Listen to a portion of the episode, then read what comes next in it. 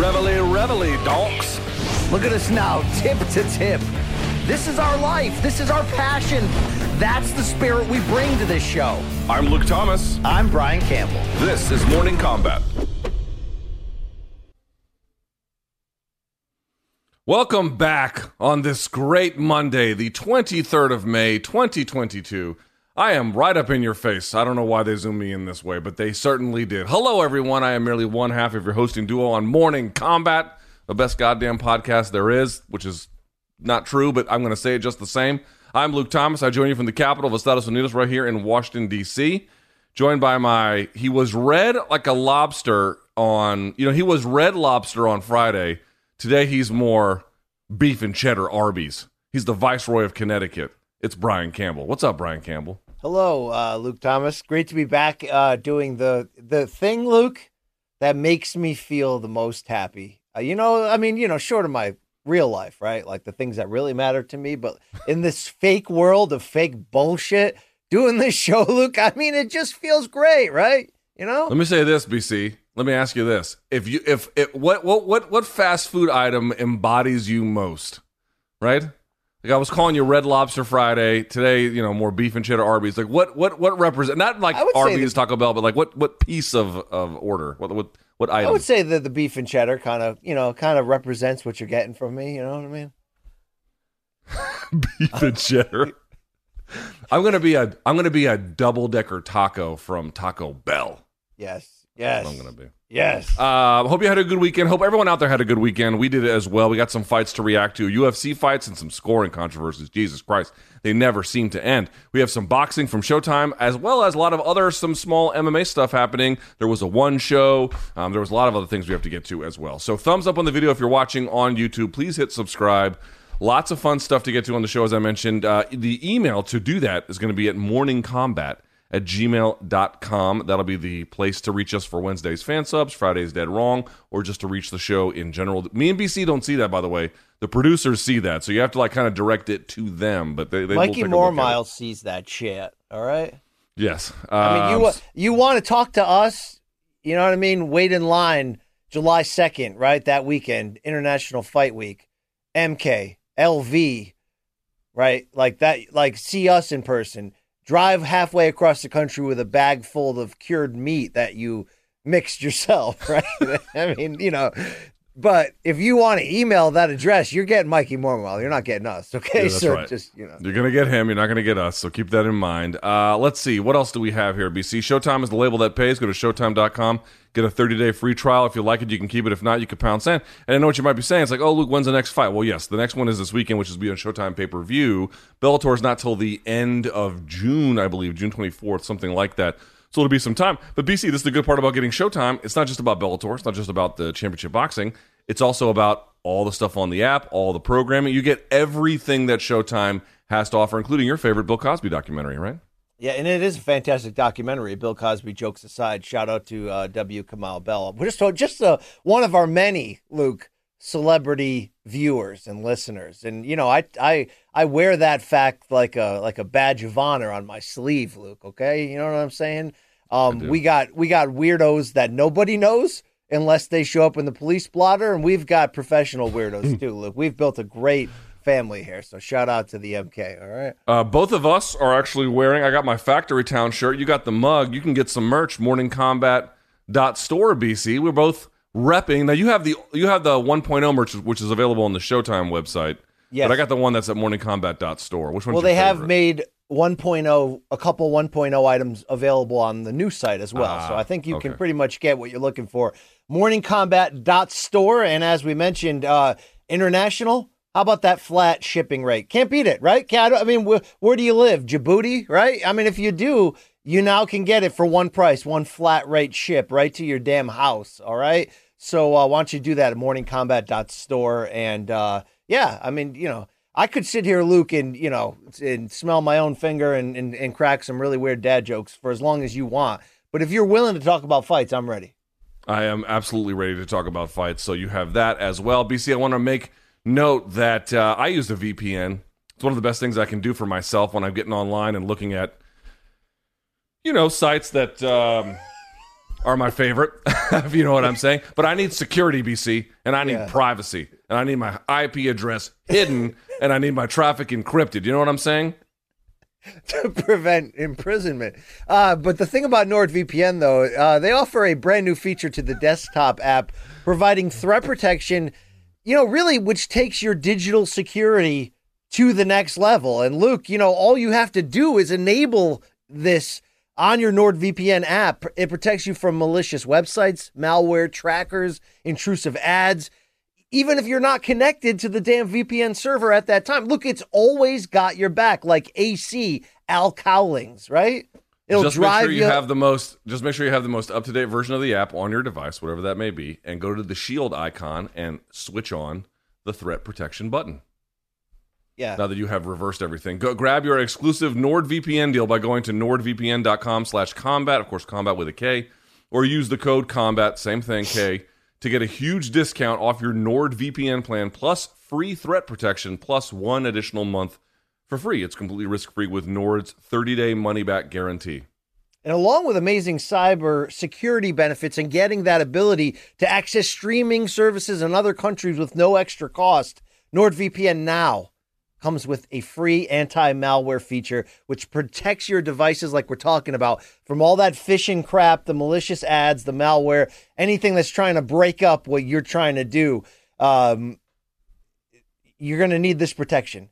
And um, Luke, I, I try to throw you a little curveball sometimes because I look at this as as you know theater, Luke. These ad reads, and you're very much like, and then they fought this person, and then they fought this person. You know, That's right. And I'm like, BC, I meant to tell you. So I took my kid to, uh, you know, it's called gymnastics, but they, it's it's really they just mess around on like you know, gymnastic like equipment for three year olds, and they, there's a little bit of coordination and a little bit of like you know, hey, let's practice this front roll, but then it's mostly just kids playing with bubbles and listening to Encanto, whatever.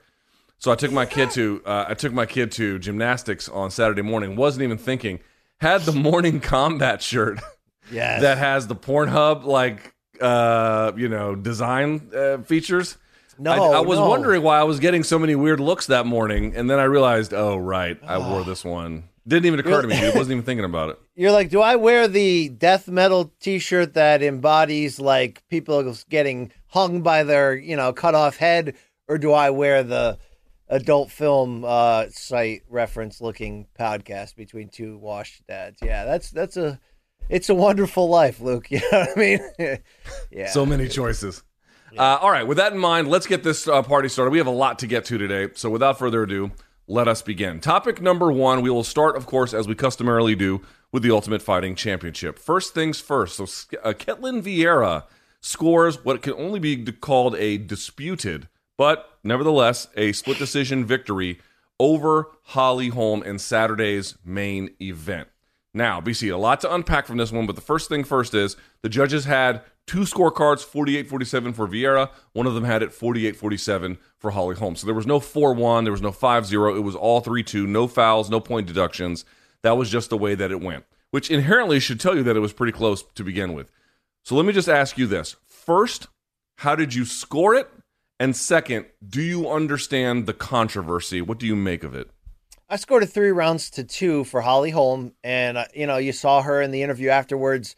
Every response sort of circled back to, "Well, I know I won this fight. I think I won this fight. I think she did win the fight. I do think it was close enough in certain periods where it lacked maybe next level aggression and offense to to to leave somebody with no doubt in an argument. No, it didn't have that. There was enough. It was a close enough competitive fight. I just think overall, I saw Holm do better work, even though it was her opponent that was landing the, the more damaging blows. I just didn't think there was enough of them from Vieira to overcome the good work you're seeing across the board that Holm was doing.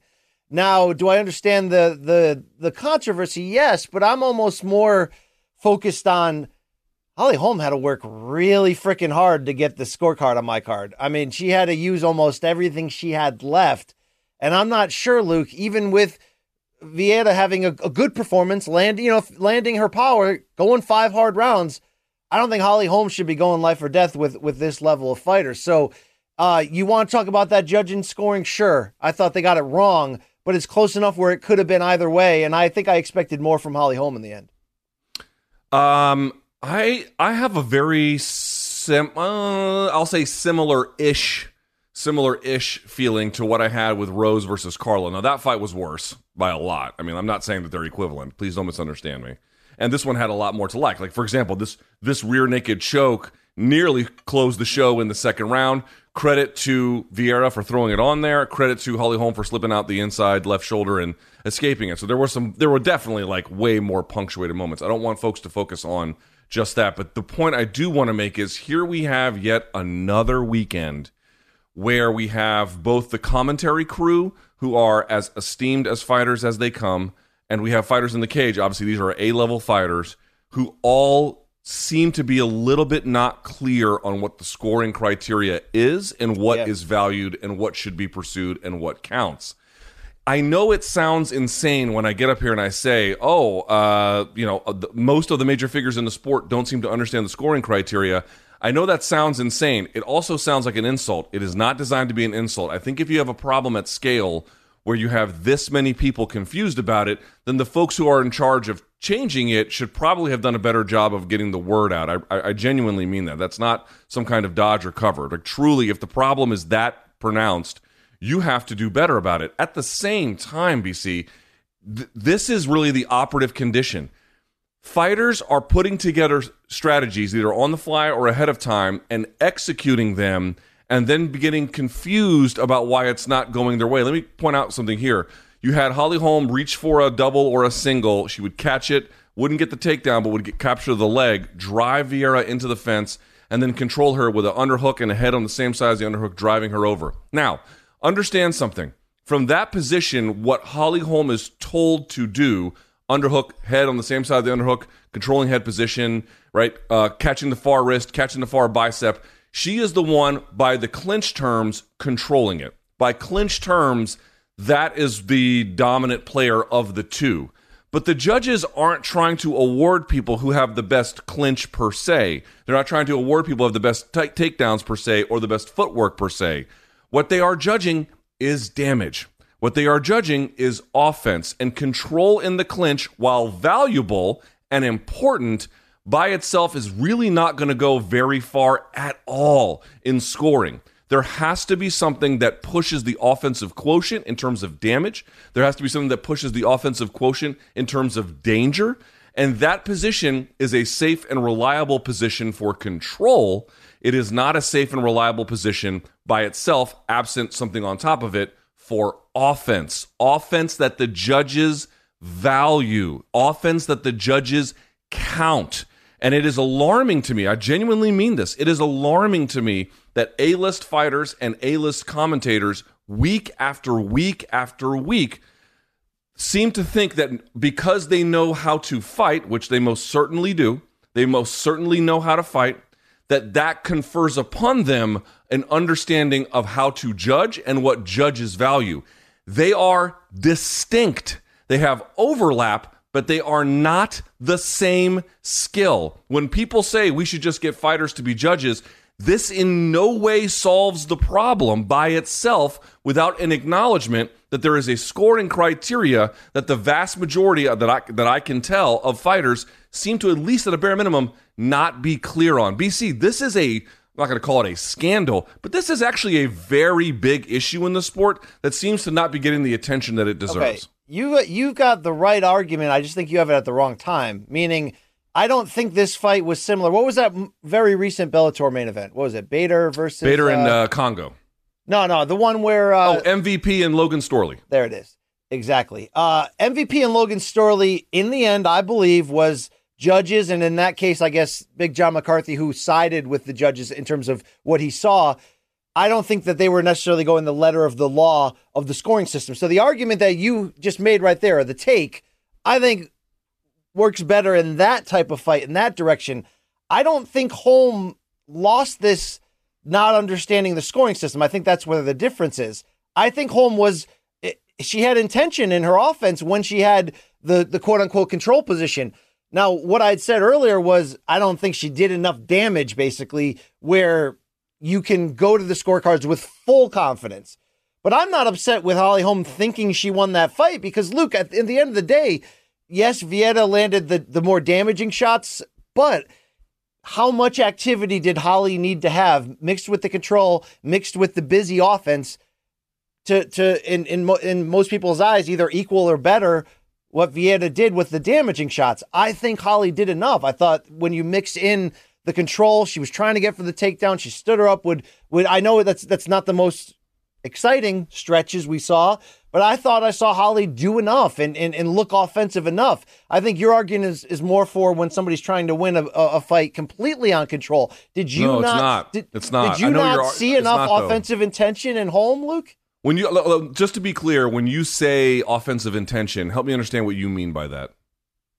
um aggression really uh, a- point look every fighter seems to understand that in a position where nothing's happening if they can stay busy they're showing intention to the judges that even in this crappy position or where i'm really working for control i'm at least giving you the uh, you know the, the visual illusion that i'm going for and trying to push forward i think holly holm filled a lot of those dull moments with at least that i'm not saying overall she landed so much in terms of damage that there's not an argument here. There is an argument. It's a close ass fight. I just I don't think Holly Holm missed it. I think the Well- judges just didn't prefer what she put out there. Okay, so to be clear, uh, you know, it was, as we mentioned, it was 3 2, 2 3, 3 2. So I don't think Holly Holm has a poor argument for winning. That's not my argument at all. And I also, obviously, if she feels disappointed, that's entirely understandable as well.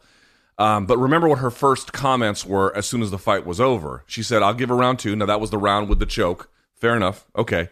Uh, but she thought she won all the rest of the rounds, and it was no big deal. Let me explain something. If you and I are apart and I level change and I grab your leg and I drive you to the fence, I have a near side underhook and a head, the head on the same side. I drop the leg. Now we are there. You are being pressed into the fence. I am winning this exchange. I am winning this control position between you and me. As far as the judges are concerned, it's not to say that it's it's meaningless, right? Because I am initiating some kind of offense, but it's worth that much to them.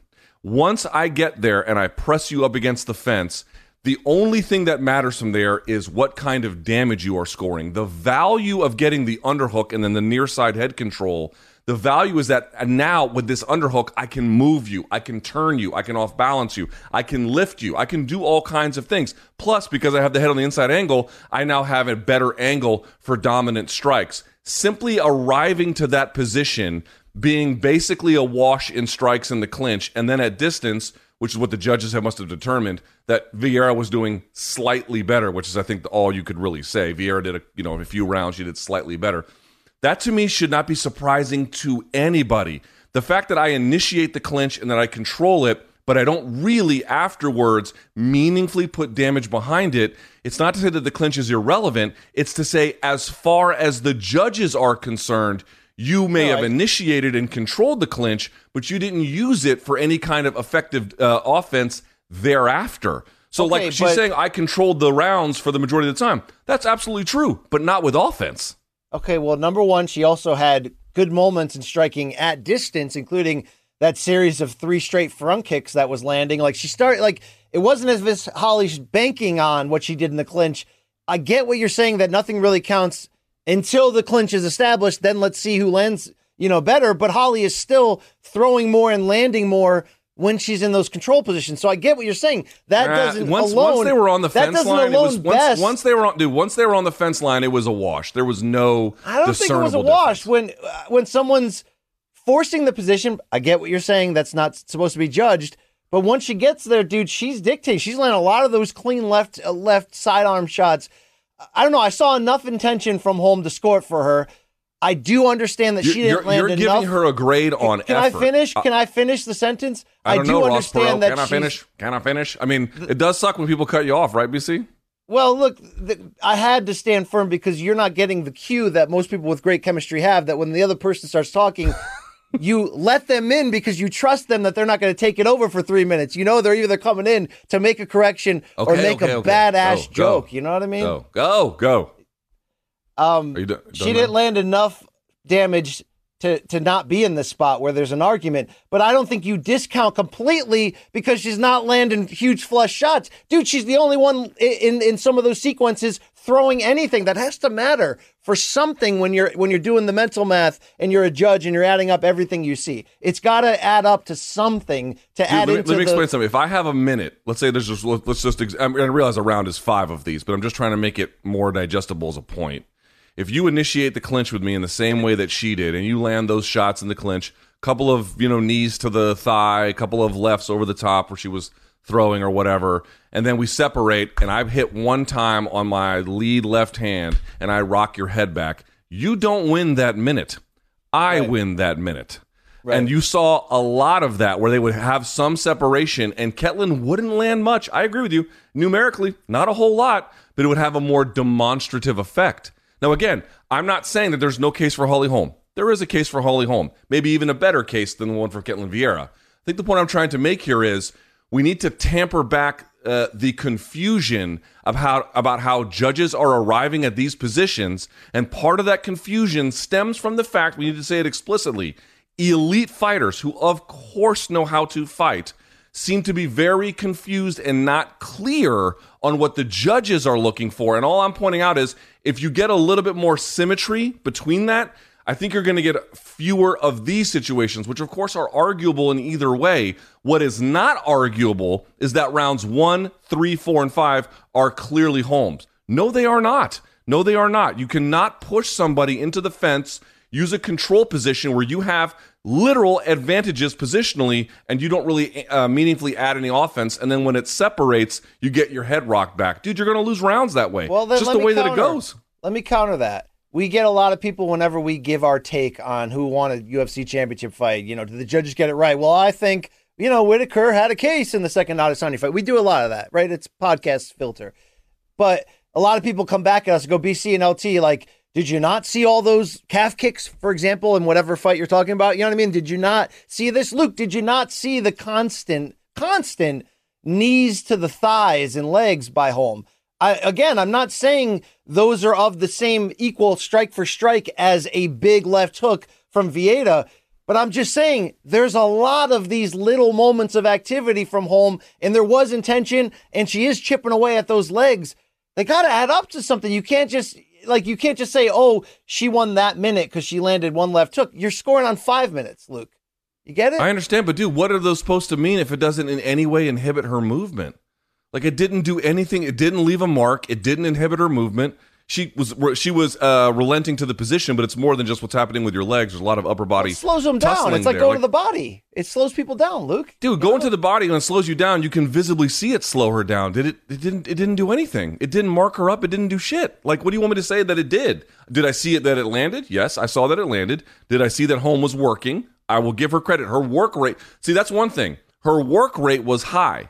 Holly Holm was working the entire time. I'll give her that. I will not deny her that. No doubt about it. She was working the entire time but she was working with a strategy that was not. I mean, I, I, feel like we're missing the debate here.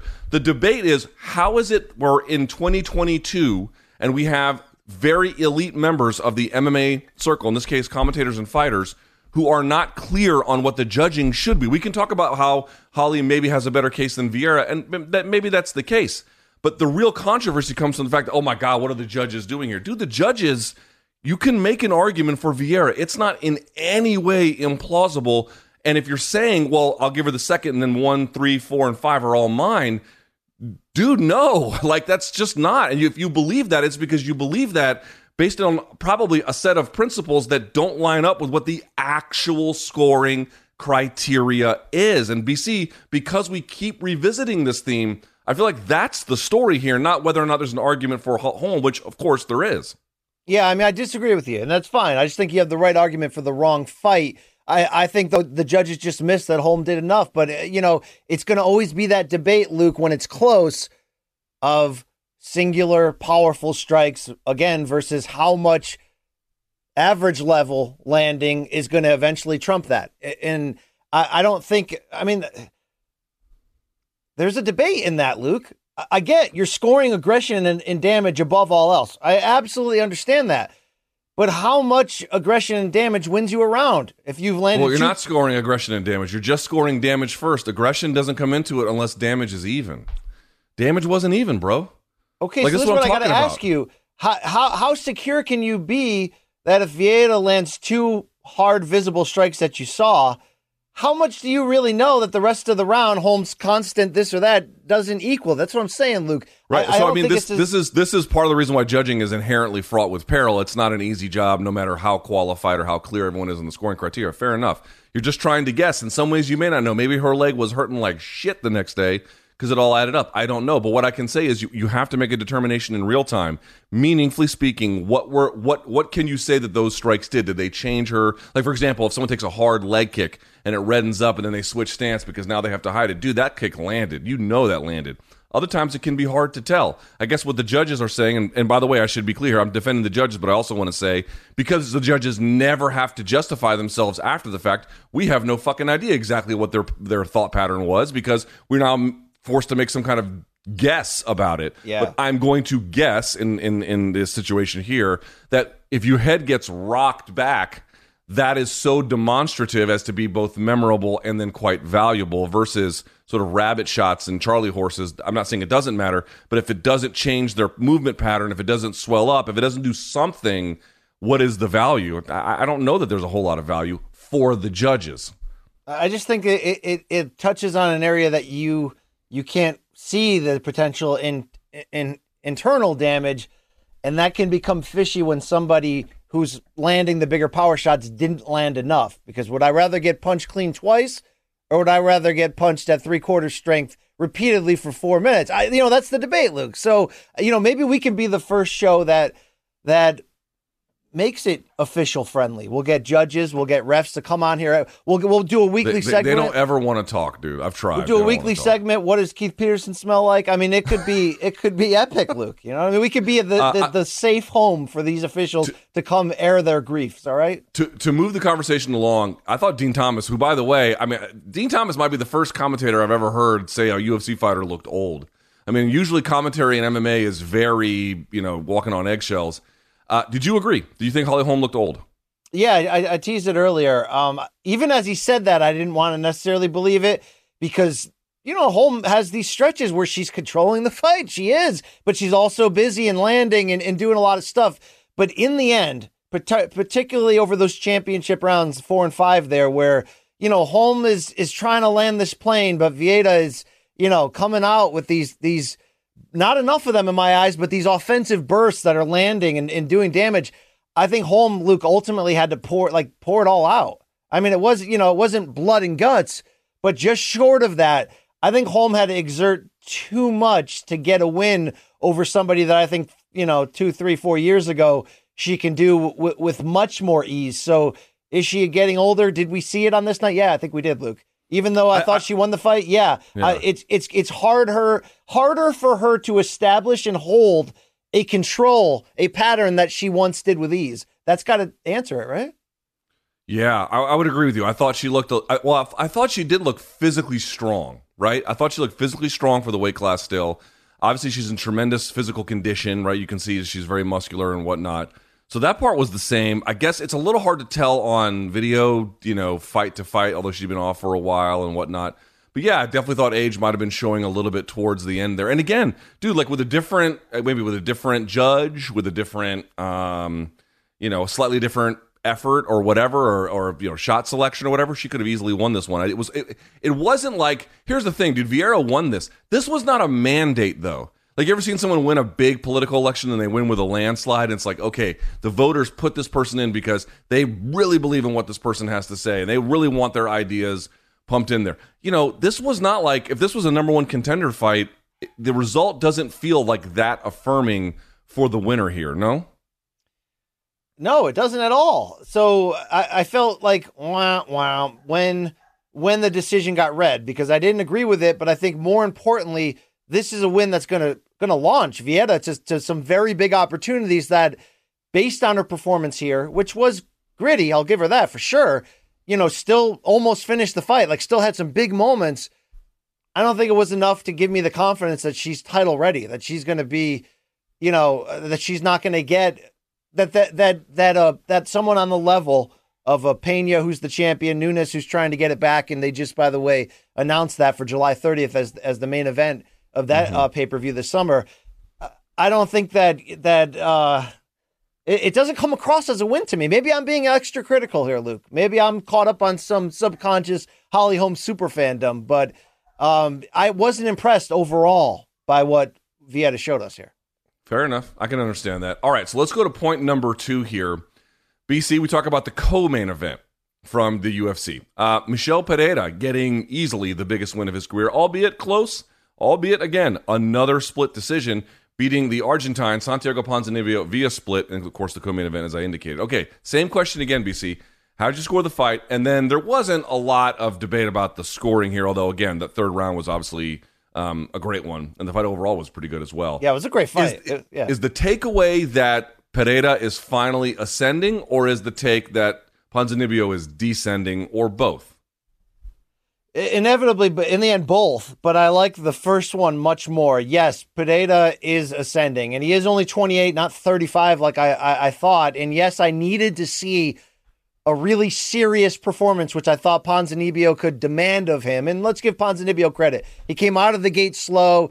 At 35, he doesn't seem to be, uh, you know, who we thought he could be on this comeback now, one and three there. Are, uh, but, you know, he made it tough as hell in that third round. But even with that, Luke, I'm seeing a when he knows he needs to be, I'm finally seeing a responsible, poised, gritty Michel Pereira because he had to do this not with the dancing and the flipping and the craziness.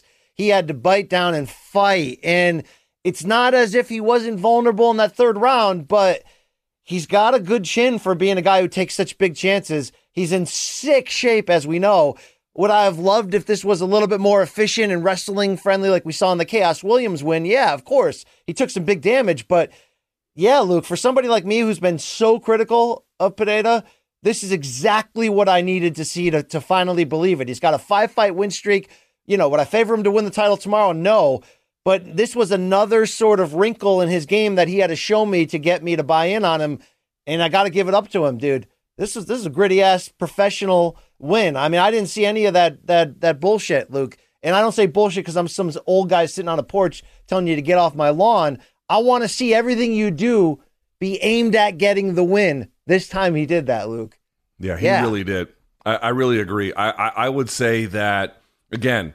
We've seen him fade a little bit over the course of a fight. He didn't fade in like a horrible way here, but definitely Ponzinibbio was turning it around. If it had been a five round fight, I do wonder who would have won that one because Ponzinibbio was obviously doing a lot better in the third, although even then Pereira was doing pretty well. I mean, BC, remember what we said on Friday? What did we need to see? Yes, could he win via some explosive, blah, blah, blah, blah, blah? Yeah, maybe he could.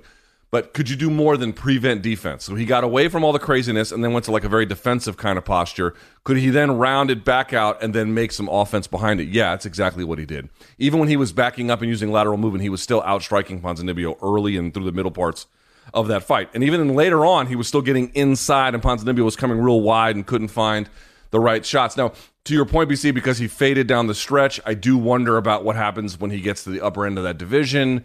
To be clear, as good as the offense was, there still needs to be, I think, more to really make you believe he could do something, you know, noteworthy at the upper end of this division. Like there's still a lot of growth that has to happen. But he's got to mix in the insight, wrestling. Luke, he's got to mix the the wrestling's got to be a major threat into yeah. what he does. It just kind of went away this fight, right? It did. But I mean, compare this fight, not just the quality of opponent, right? Because we're asking, is it coming or going? You're right. It's a little bit of both. Um, but, you know, compare the way this fight looked and the way Pereira fought to like his early UFC fights. It's in, it, you can't even tell it's the same guy. Yeah. It's amazing how different he looks in his evolution. Like, he clearly was like, okay, I'm going to be here for a little bit of fun and then change his whole mindset up. And to the point about being 28, dude, he's got two more years really to work on it before he gets to the center of his prime. And a guy this athletic might have a longer prime than most because he's obviously a crazy good athlete. So my point being is, dude, like, is this guy ready to beat Gilbert Burns tomorrow? No, I don't think he's ready for anything like that. But is he clearly showing that A, his past appears to be behind him? Yes. And is he clearly showing he is now, I'm going to say, a contender worth not title ready, but worth taking seriously, there's no doubt in my mind at this point that's true. Absolutely. I, but you know, to to, to always be critical and, and fair. Everything I said, everything you said, absolutely, he's going in the right direction. But I got a little bit of concerns, mostly Luke, that he does love to brawl, and he can out brawl the guys on this level while still taking some damage back. But he's not going to be able to out brawl any of the elite guys. So that's why, uh, you know, look, work in progress, but yet on a five fight win streak, he's got to start showing uh, uh, the balance, the double threat, uh, you know, of the ground game and what he can do. And obviously, dipping back into his magic bag once in a while to have the threat of something big and crazy without leaning on it and gassing himself out. But uh, I do, you know, if he goes that that third round, he kind of he kind of leaned on whatever he had to get through Ponzinibbio's big shots. You do that against the very best, you're not getting out of that fight. So that's my concern. But Luke, um, for for a guy on a five fight win streak, Pineda's not even in the top 15 right now at welterweights after the fight, you know, he's not using words like Usman and Colby. He's called out Jorge. He called out, I believe, Nick Diaz, maybe Nate, maybe maybe both. I'm not really sure. Uh, is this a good move to to try to get the BMFs of the world to go? Oh, here's a firecracker. Let me go.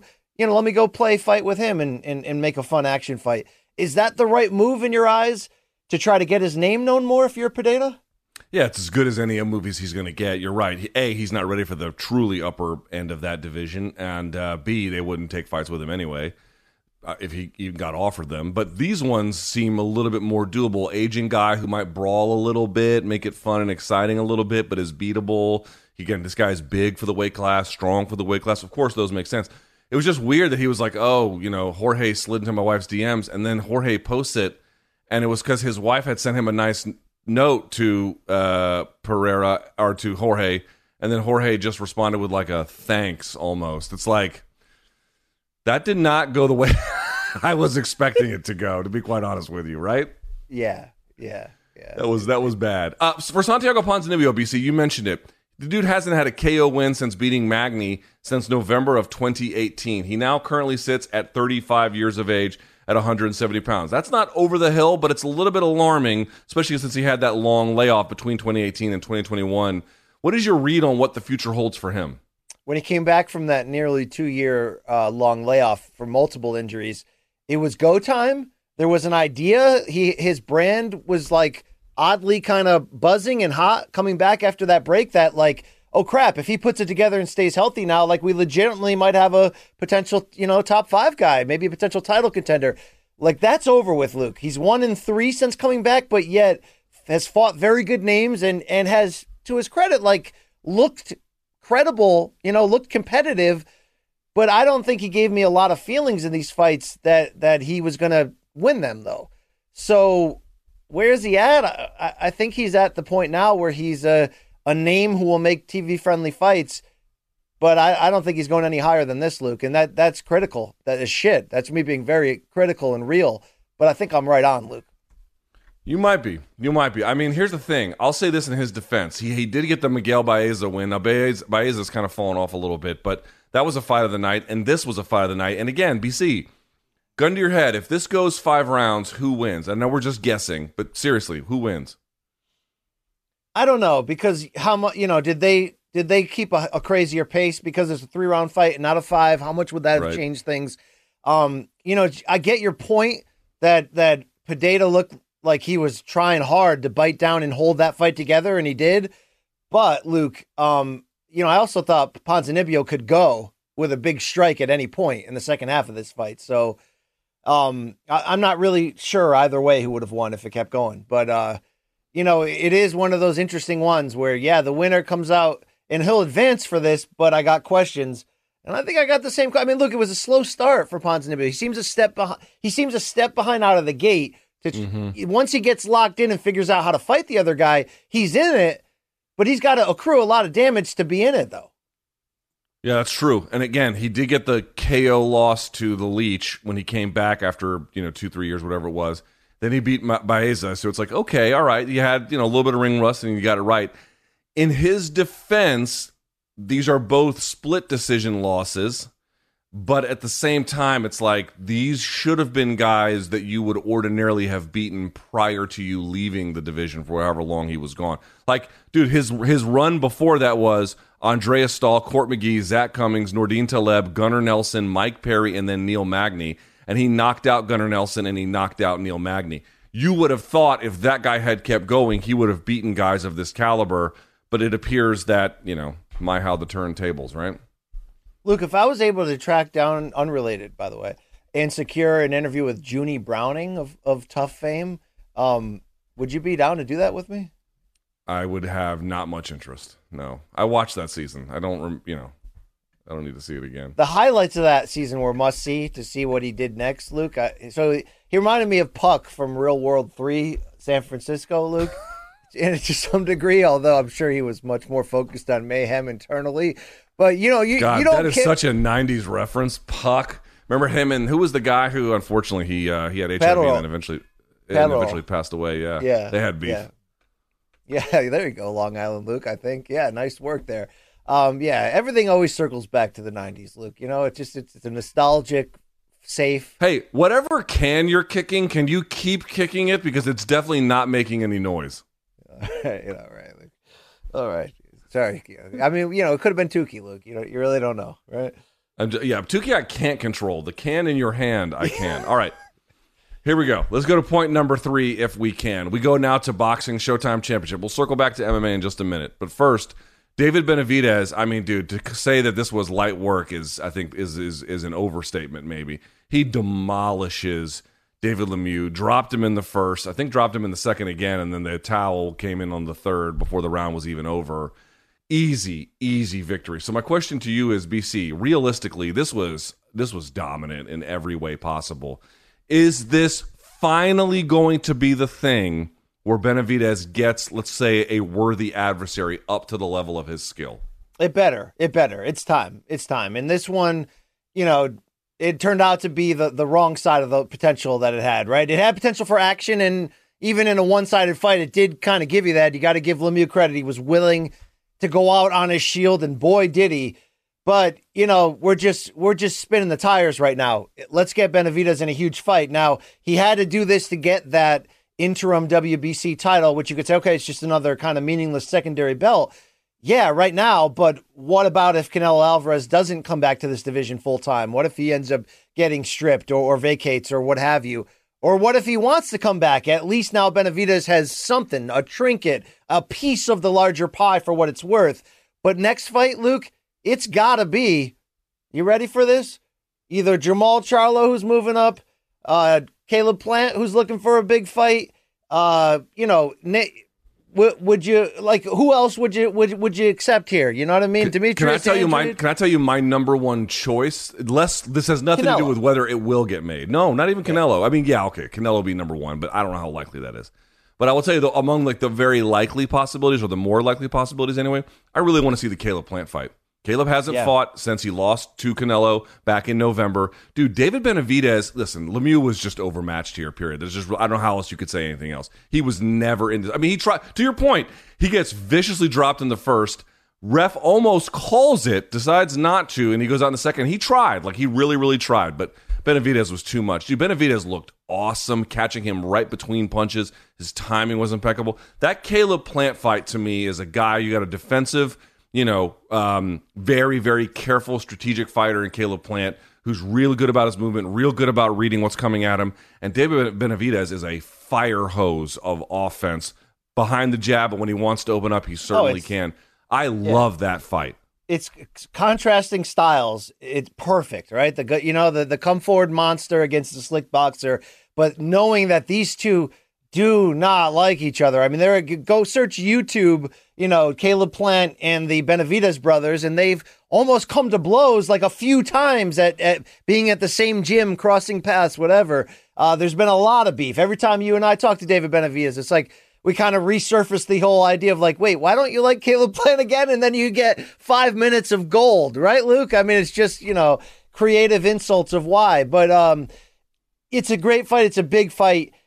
I, you know, I mean, look, even Jermall Charlo, who's going to defend his middleweight title once more, although he's uh, against uh, Machi Selechki this summer on Showtime, but it's kind of said publicly, I'm going to move up to 68. Um, uh, let's let's go. Let, these guys, you know, the Charlos in particular. Obviously, Benavidez is a lot younger. He's only 24, but he's been around a long time for being only 24.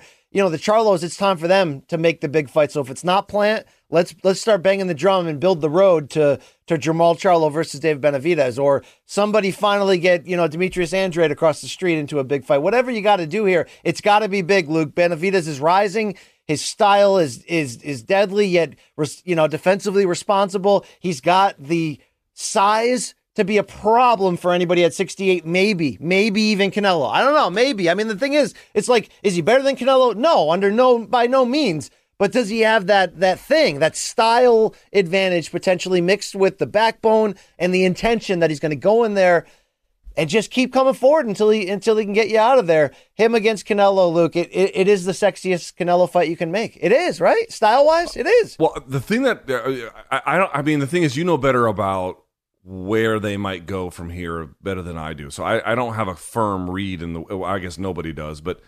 I, am paying attention less to that. I mean, I'm hopeful for a Caleb Plant. I'm hopeful for a Jermall Charlo fight, but I don't know what's going to happen next. What I do want to say here is, dude, David Benavidez had to know that he was going to be the big favorite here, right? Sure, he saw what the odds makers were, and I know he knew on tape that he was going to be the better guy. Dude, he showed up in the best shape I think I've ever seen him. Yeah. Did, did he not look to be in, in very? I mean, he's never going to be bodybuilder Ronnie Coleman. You know, hey buddy, light work. You know, lightweight, all that shit. He's not going to do that. But he is. He looked to me like he took training seriously. He looked to me like he's taking this phase of his life seriously, and he went in there and had a commanding performance. Not just because he's better, BC, but because no matter how much he thought he was better than the opposition, he still crossed all the T's and dotted all the I's. Dude, that's what you wanted from a guy yes. who previously had to surrender his belts on the scale. And don't forget, he was a 250 pound amateur heavyweight as a teenager, like grossly overweight so here's a guy now who made weight by a pound and a half for this one, which seemed to sort of, you know, make a statement in, in terms of his intention. So you're right. This was probably the best version we've seen of him. Uh, and uh, let's not wait any longer. Let's make the big fights. Let's give these guys chances to be legends, right? You got to beat the best guys in your era. Let's make these fights. And by the way, real quickly, if Canelo vacates it and he be he gets elevated to the full on weight class champion, what does that do like realistically? What does that mean for fans for example? That could make him you know in the short term like the power player of the division because he's probably got the biggest name alongside you know along with Jermall Charlo who's who's maybe a bigger name in theory but Benavidez has the Mexican American fan base behind him. Um but you know people are gonna that's why I think even having this interim strap right now for what it's worth if Canelo is because the, the the sanctioning bodies don't seem to be in a rush to to strip Canelo in fact WBC came out with a statement, and everybody, you know, everybody's going to go, "Oh, Canelo, come on, do do whatever you want, sir." You know what I mean? Same thing with Floyd, right? Like people weren't going out of their way to strip Floyd. You want somebody in that spot wearing your title, also because you get a you know strong percentage of every fight purse for them to wear your title belt. It's a interesting system. This uh this sanctioning body belt system, and by interesting, I mean, but you can play the game to win for yourself. And I think right now, even with this interim strap, Benavidez is going to be attractive for either. Again, Jermall, Caleb Plant, both guys in the PBC universe. Easy fight to make. Let's freaking make it. All right, fair enough. Uh, from there, we go. Let's talk about this. Now, I, I, I debated putting this in the rundown a little bit in favor of other things. There is going to be an extra credit out today, so don't worry about that. So, for that reason, let's go to point number four here, BC, which is Can't believe I did it, but here we are. I think that there finally appears to be a little bit of what do you want to call it? Electricity, heat, connection, whatever it is, between Anderson Silva and Jake Paul. So Anderson Silva had this, you know, whatever the fuck boxing match on, you know, at, you know, wherever it was in in some kind of repressive. Uh, it was in Fight uh, Island, Yas Island. Yeah, yes, and whatever repressive government is in charge of that place. And uh, you know he wins and looked amazing doing it again. Another boxing match against somebody who you know not very much a credentialed boxer, but Anderson Silva looked very good doing it. Uh, Floyd Mayweather again made short work of whoever he was going to begin. Don Moore, I think his name. Well, was. he made unfortunately made long work. Luke, it was eight rounds. All right, okay, Nobody not short work. He made easy work, I should say. Yeah. Um, but the point is this: afterwards, Jake Paul takes to social media and says he could beat Mayweather and Anderson on the same night, which is you know hilarious and then put out a second meme where he sort of showed himself to be a like pest exterminator. BC, let me ask you. I have thought that there would be no way Jake Paul would take this because I thought Anderson would ice him. I still think Anderson would ice him. But is this now not only the fight to make, is it actually likely? If Jake Paul can't get Mike Tyson, and I can't even believe I'm saying that, but that is something that's also been getting tossed around back and forth. And look, seriously, either Paul brother against Mike Tyson is the biggest fight you can make in this genre. That's so strange to even and, say that. And has enough strange elements where you're not really sure who's going to be who's going to win. Well, this fight with Anderson is just like that. It's just a little bit a step down, in my opinion. Um, it's competition wise, this is probably the best Jake Paul fight you can make. Silva's 47, yes, but God, is he? I mean, he is his instincts in terms of actual boxing in this run that we've seen him on, including beating Chavez Jr., who was quote unquote a real fighter. I mean, it's like it's almost like where you want to ask yourself, damn, who could Anderson Silva have had been in boxing? I know he's had a couple pro fights here and there sprinkled in, uh, but never took it that serious. I mean, he's still got it in the celebrity bubble level. He's the best. He's pound for pound probably the best right now. And for the first time, it wouldn't be Jake Paul dipping down for someone two, three weight classes lower to come up to, to him. This would be somebody who weighs a little bit more than him, probably, and, and is right on his level. But I think Luke, commercially, outside of Tyson, it's probably the biggest one he could do right now. I mean, it's it, it would do commercially, and we don't really know. Sorry, let me just say this. His Showtime deal expired. Nobody really knows where he's going next. He's obviously been chummy with Eddie Hearn and DAZN to make the Ter- Serrano Taylor fight. But, you know, it could be Triller, it could be Showtime, it could be anybody for all we know. But him fighting Tommy Fury, which everyone thinks Jake would win handily, is not going to do what an Anderson Silva pay per view could do. You'd be buying that for the star power. You'd be buying it because you don't know what it's going to look like. But most importantly, for the first time, you'd be buying something where you're like, dude, Jake Paul could lose this and lose badly potentially. So, um, I wouldn't normally want this on this rundown, but if Jake Paul is going to do the Jake Paul thing, at some point you got to match yourself in a fight people don't think you can win. Is this the first one, Luke? Is this that first one for real?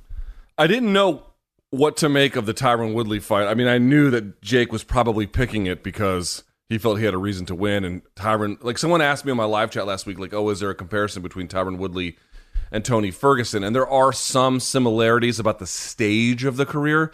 But the point I made back about Tony BC, and I think you would agree, in that first round against Chandler, he was throwing. Like he was throwing, and it wasn't reckless throwing like what you saw from Woodley against Luque. It was strategic throwing. So that to me was a big difference. Like Tony showed some life in that first round and some thought and some, to, your, to borrow your term, intentionality that I thought showcased something that you know maybe maybe there's still something to to to uh, there that, that he can use. Um, you know, I didn't know what to make of what Tyron was going to do against Jake, and then having seen two of them, you have a much better sense. Dude, I think. I mean, I guess I could be wrong. Listen, I've seen Anderson Silva in person, and we've had Jake in person. I was behind Anderson Silva in line the day after uh, GSP fought um, Jake Shields in Toronto. We were in the security line at the airport together. He's a lot bigger than Jake. Now, I don't know if he's bigger in like musculature. I don't know if he's bigger in that, that kind of way, but his frame is certainly much bigger than Jake Paul's. I will say that.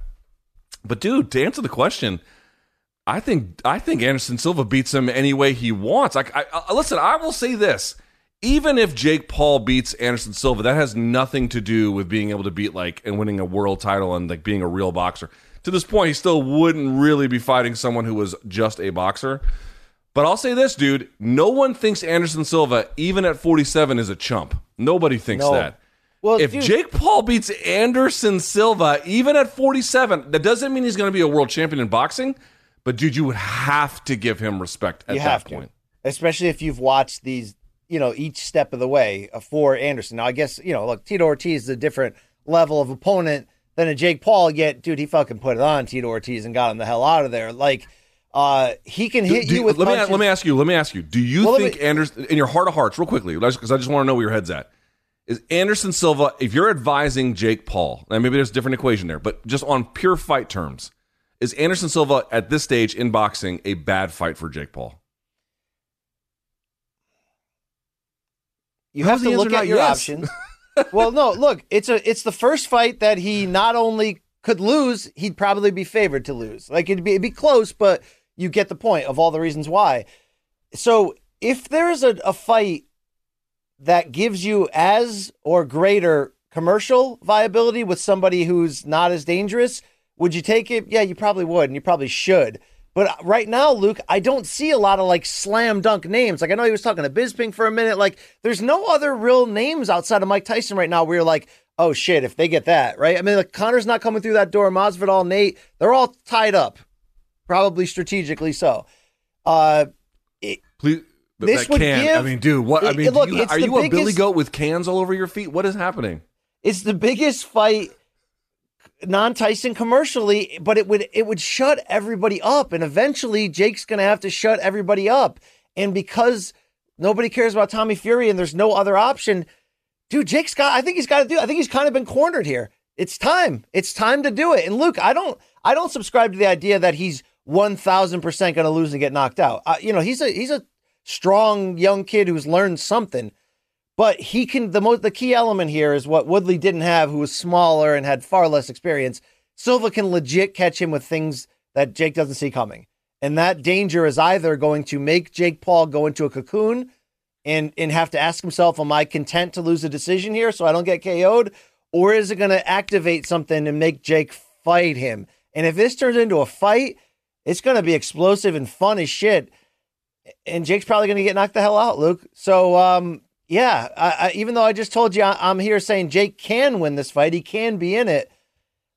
There's some ca- potential self cash out element here. I mean, if he goes in there and loses but doesn't get knocked out, can Jake save his name in buying, buy, in in market, in value, in brand? No, I think it? if he goes there and fights Anderson Silva and loses, and let's say, you know, I would imagine if he loses to Silva, like it wouldn't be barely. I would imagine that if he would lose, it would, like either he's ready for this or this is a, like this is the thing. I'm, you, you, used a perfect description, which was he's kind of cornered. See, this is the thing.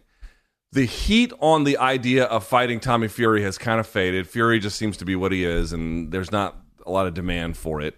And he was waiting. You're right. He was waiting for Conor to walk through the door. Maybe Nate would get out of his UFC contract or something. Jorge, who knows?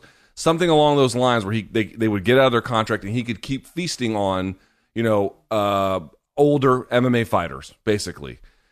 And Anderson Silva fits that bill. 47, not really fighting MMA these days. Yeah, that's the guy. But the problem with Anderson is, dude, he is at 47 still, especially for knuckleheads who've never really boxed, boxed, he's a fucking nightmare. And I think if you end up taking this and let's say Silva really punishes him, dude, the Jake Paul boxing thing, I don't know if it goes away in one dose or something, but it would it would be potentially catastrophic for any future he has in wanting to get either the financial goals or any other goals in boxing. I mean, yeah, getting knocked out, it's over. I'm just trying to imagine a scenario where he could be in the fight, have moments, lose by decision, yet it was kind of a fun fight.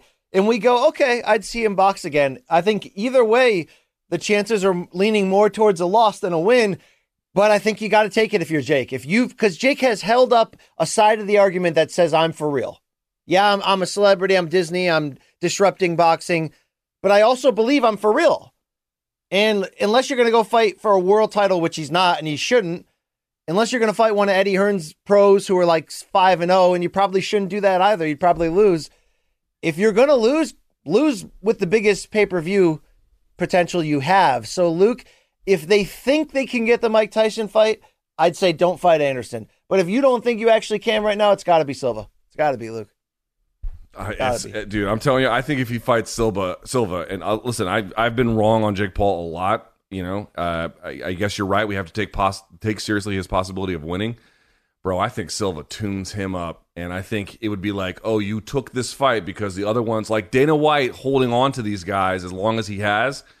You know, I don't agree with it. I think the fighter should have contracts that allow them a little bit more freedom of movement, but we are where we are.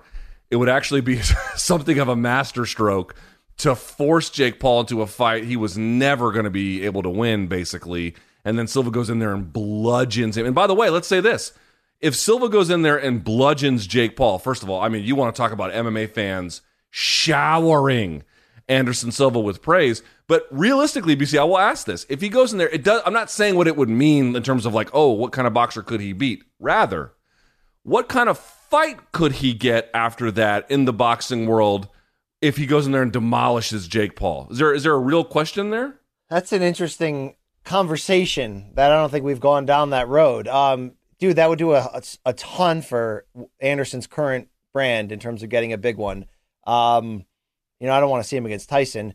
So if you're going more towards retired or somewhat active, uh, uh, you know, some Gaff dropping in Roy Jones Jr. Um, I mean, that's and that's Anderson's dream fight, either, and it always has been Anderson's dream fight. But that yeah. fight's been washy in theory for a long time, and right now it's gross yeah. as shit. So please don't do that. Please don't. Um, I don't know. I just know that if he if they made this fight, I think indirectly they would both benefit from Dana in getting involved indirectly and like openly cheering for Anderson and like because you know Dana would be waiting by the the the trigger oh, on his yeah. Twitter like he was when Werdum rolled up uh, Fedor and and was just like haha send you know uh uh what did he call Vadinkelstum uh Vadummy. what did they call what do they call Vadim Vadummy. Vadummy. Yes, yeah. that's right. Um Dana would have a field day with this. That Luke, you know, right now him and him and Anderson aren't getting along. If I'm Dana, I give him the the paper bag filled with three million as a thank you. You you earned this. thank you. I, I, just I'm telling you, part of this is, is, either Jake real is either Jake is much better at boxing than even we realize, and we've been you know front and center for his boxing fights for better for worse. Either he is much better about that, or he is or Dana White is pushing him into a fight, he is going to get fucking bludgeoned. And I don't know. You know what? You're right. find out. Okay, Jake's Jake's better than I think everyone realizes.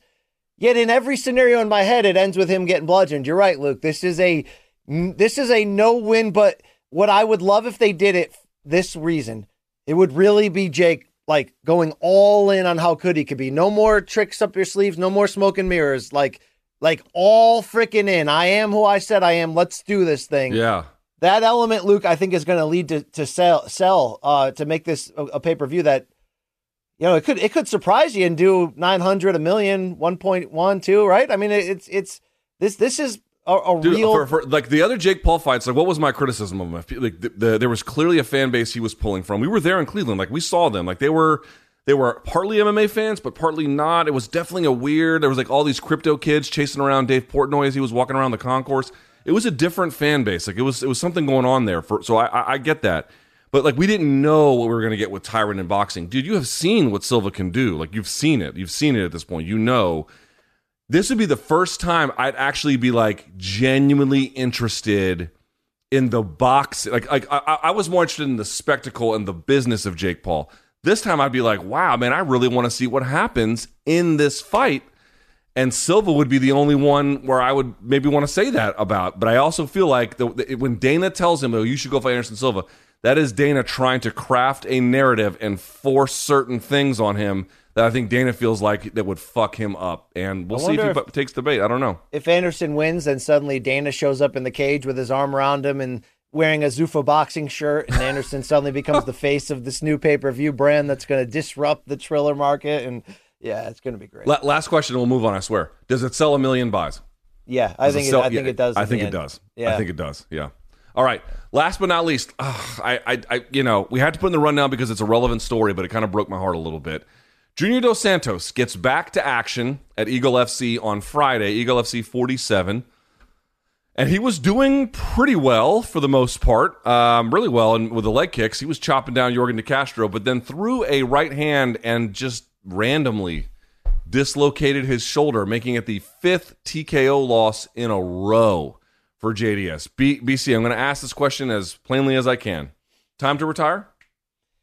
Yeah, I mean, in a, in a perfect world, yeah. Even though he's 38 and heavyweights can age very late, and I'm sure when he when he puts in a full camp and he looked to be in good shape here that he still feels like he can do things that that that he once did. But Luke, I mean, how many more t- KO losses? This may have been his body saving him from the inevitable further damage, even on this level, headlining Eagle FC, right? And I know they're also trying to get him into a fight with Fedor. And did it look? I didn't watch this to be fair, but I did see some criticism online. Tell me if it's if it's rightful or not that okay. the the broadcast is trying to push the idea of a crossover Bellator pay per view, Fedor versus JDS, and that they were still kind of pushing it even with the injury. Is that true?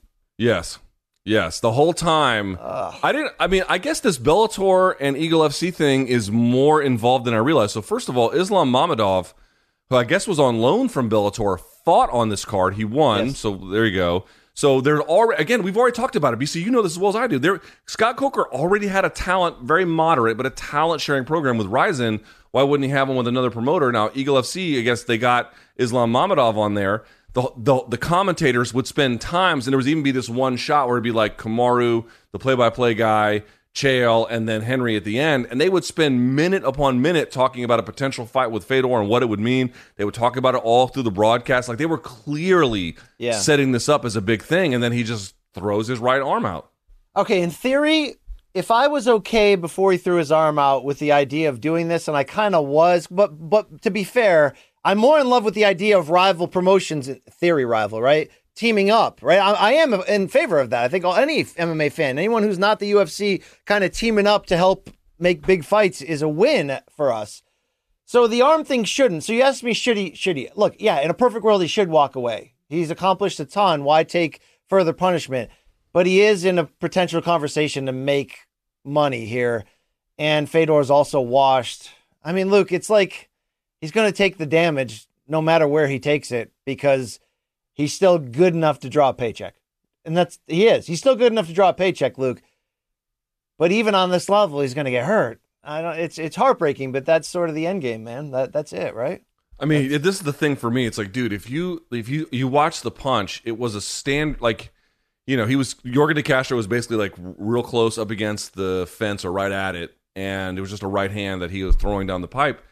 And again, he was you know he was chewing up Yorgan De Castro for the most part, and it just fell off. It's like, dude, you know what that is? That's just old guy shit. You Yeah. know, remember when DC almost had to pull out of a fight because he sneezed and threw out his back? I've done that shit. I've done it where it's like when you're a kid, you can fall off the roof.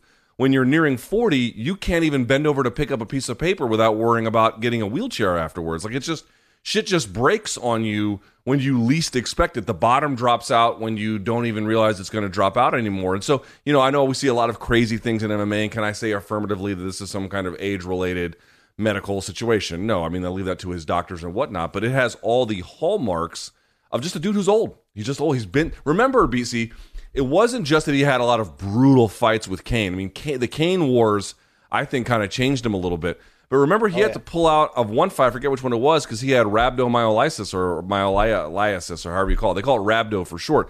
That's when you've trained so hard, you're now overtraining and you're al- almost uh, poisoning yourself by virtue of how much you have overtrained. It's a serious condition. I mean, this dude has punished himself to get to this point. So, the answer to the question about should he retire or not, I could see a case where there could be a little bit more because it wasn't like Yorgan De Castro was like destroying him, and he's not still in the UFC. If you can draw a paycheck and whatnot, but dude, quite obviously, your body is. I mean, I hate to put it in these terms because he is such a nice guy.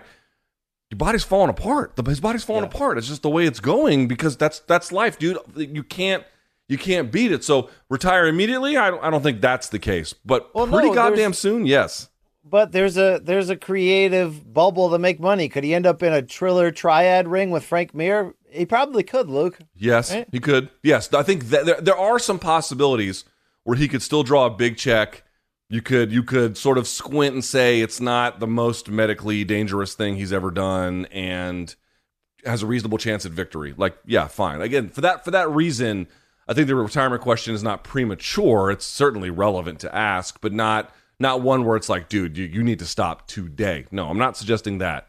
But I think you would agree, unless it does fit some kind of creative, special, situationally relevant, you know, appropriate time and place, then yeah, I don't know that he should be fighting, you know, uh, professional mixed martial arts anymore.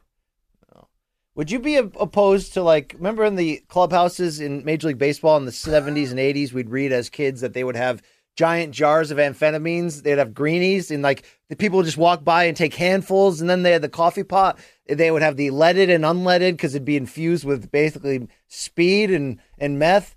Um would you be opposed to having something like that in the UFC that anybody could use? Just just just straight methamphetamine on the way in, Luke. Do you remember Excedrin when they used to sell that at GNC when it had a when it had ephedra in it? Yeah, yeah. Not Excedrin. What am I saying? Um, no, you're saying. Um, are you talking about uh, the hell? What the hell is it called? What's it they, called? fr- they they're still on the market these days, but like now they're No, he's talking about Jack, but that's not the one I'm talking about. Jack had it too, but there there were many that had it. Where You're talking you about could, Dexedrine? Oh yeah, that was one of them. Basically, GNC had this thing called ephedra, this product that they and there was different labels for it and whatever. But uh, then then people started dying from it, and then they had to recall it. But it was wild effective, You're like, bro. let's- I, I use it for. Let's years. go over the, the pros and cons of the of bringing a greeny drug to the locker room in the UFC. Now, the bad news is people will die of heart attacks in the cage like a Prime Data 5000. The good news, though, Luke, those those first two rounds are going to be incredible, though, right? Yeah, they're going to be money. They're going to be money. Uh, the only thing I would say on this is BC. Um, did you watch any of the other Eagle FC fights? Um, I saw I saw a little bit here and there. I mean, did you like Hector Lombard, Thiago Silva? Did you like that, Luke? It was a no contest. No, I didn't care much for it. I mean, it's also another great situation too, right? Where he got rocked and then dropped, and then the knee comes, and the knee was illegal, but it's like you were the knee barely lands, and it's like, well, what were you really hurt from? Like, was it the punch that dropped you, or the knee that kind of touched you ish? But because the rules basically work on the honor system, you can play that any way you want. So Yes. you know. There's no honor in the fight game, Luke. Uh, well, there is, but you know, I, I listen. If you ain't cheating, you ain't trying. So that's the way it goes. All right, BC, that's it for our top five. With that in mind, uh, we don't get to ask ourselves and each other questions anymore. It's time for answer questions from the fans. It's time for DMs from donks. Uh, yeah, we've, we've got male listeners. Listeners. Hee-haw. Uh, Luke, they're saying our, our producing team, who's m- well closer to the pill No, it wasn't Sudafed. Hold on, hold on. to the pill abusing years than we are in theory. Although knowing you, that's probably not true. But uh, uh, I don't know which one it was, Luke. But if I, I will just, tell you. Uh, it was. Uh, I'm gonna have to look it up here. Uh, I'll go through it, but while I do that, just give me a second here. Uh, Yellow Jacket was one of them, by the way. But okay, here we go. From at it's not cage fighting. BC after Holly's performance, he wrote last night, but you know on Saturday, is Jackson Wink finished as an elite training camp? What do you think?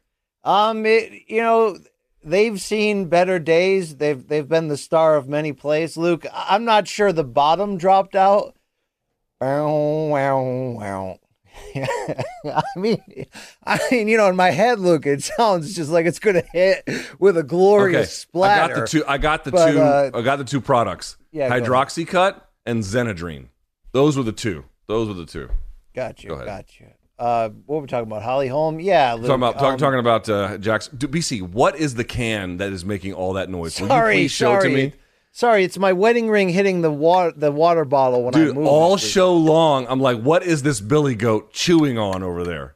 I, I see. I live, but there's a constant flow of music playing in my head, Luke, and it drives me as a human. It's, I'm kind of like uh, Bernie and Weekend at Bernie's too. Remember when he was dead, but every time reggae music came on, his body would just come to life. You know, Luke. I've got. Yeah, thanks. Thanks a lot. Um, Uh, no, I- Luke. I, would say Jackson Wink is is not. finished, but BC, when was the last time like a super elite person came out of there? They've got some good ones, um, but So, they don't have like Off the top of your ones. head, who's there that's still like elite or sub elite? Like Aaron Holly. Pico, Holly, Aaron Pico, Arlene Dana Blencowe, Luke, huh? Ar- Arlene Blencowe. Yes, uh, Danaa Batgerel is still there. Um, they're saying Phil Hawes. Phil Hawes, yes. But the point being is they used to have like a super team where they had Yeah, they're not you know dead. ten people all in the top three of their respective divisions. yeah, th- that era right now is over for them. It doesn't mean Yes. it's over for good, but they no, they are not on the level of ATT of of who. Look, what are the power rankings right now? Luke, right freaking now, top five power rankings MMA gyms on the spot. And if you say CKB number one without actually thinking about it, Luke, I'd say I don't know if I, I have to do rankings, but the top three gyms that stand out as like consistently producing elite talent: ATT, um, all the ones in Florida. So ATT, Sanford, MMA Masters, Fortis MMA, um, AKA obviously uh, CSA is another big one. Okay, but this this has this has devolved into you just naming every gym you can think of. MMA When- Lab. When, what I was looking for was a ranking of hierarchy. I was looking for you to put Those your, were, you know put those in your your, top five on the somewhere. MMA Lab is another one. Yeah, those are those are those are five. I think I named. You, you can rank those however you want, but those ones Okay, would so so biggest. you took a, a an exercise, you, you flipped it upside down, exploited it, and then crushed it. So basically, like you just did the exact opposite of the intention of it. BC, you do that to me almost every show. I just let it go. You know what I'm saying? Hold on, my fucking Alexa or whatever this thing is, uh, Siri comes on my ear. Sorry. If you said something, I missed it. Probably nothing anyway, right? You'll just repeat it in a minute without knowing it, Luke. It's fine. All right. Let's just keep it going. All right. Uh, from JDNCR1. This is the first UFC card where I didn't watch a single fight live, probably in three years. Do you think quantity over quality will always benefit the company? Or does the UFC have something to gain by putting on better, less frequent cards? Motherfuckers, if y'all keep buying the pay per views, uh, and they just get enough of the you know the degenerates of you guys to watch these things whenever the fuck then yeah like they're, they're gonna keep doing this shit like i don't know how Well- yes of course Did you hear the, the letter of the law there and the question? Or do they have something to gain? Yeah, $750 million. Basically, the foundational cornerstone of how the UFC operates is the ESPN TV deal, which has a minimum number of dates that they go out there and fulfill, pandemic or not. And uh, is, has it become watered down? Yeah. We also had this discussion back in 2012, I remember, Luke, when I was uh, one of the ESPN MMA editors of like, oh my God, there's fight nights almost every weekend. The you know quality over quantity. Yeah, this is the direction it goes when you can get monster TV deals that allow you to expand and grow. So it's not great, Luke. I wouldn't say it's been like pandemically bad. It's not a recurring theme.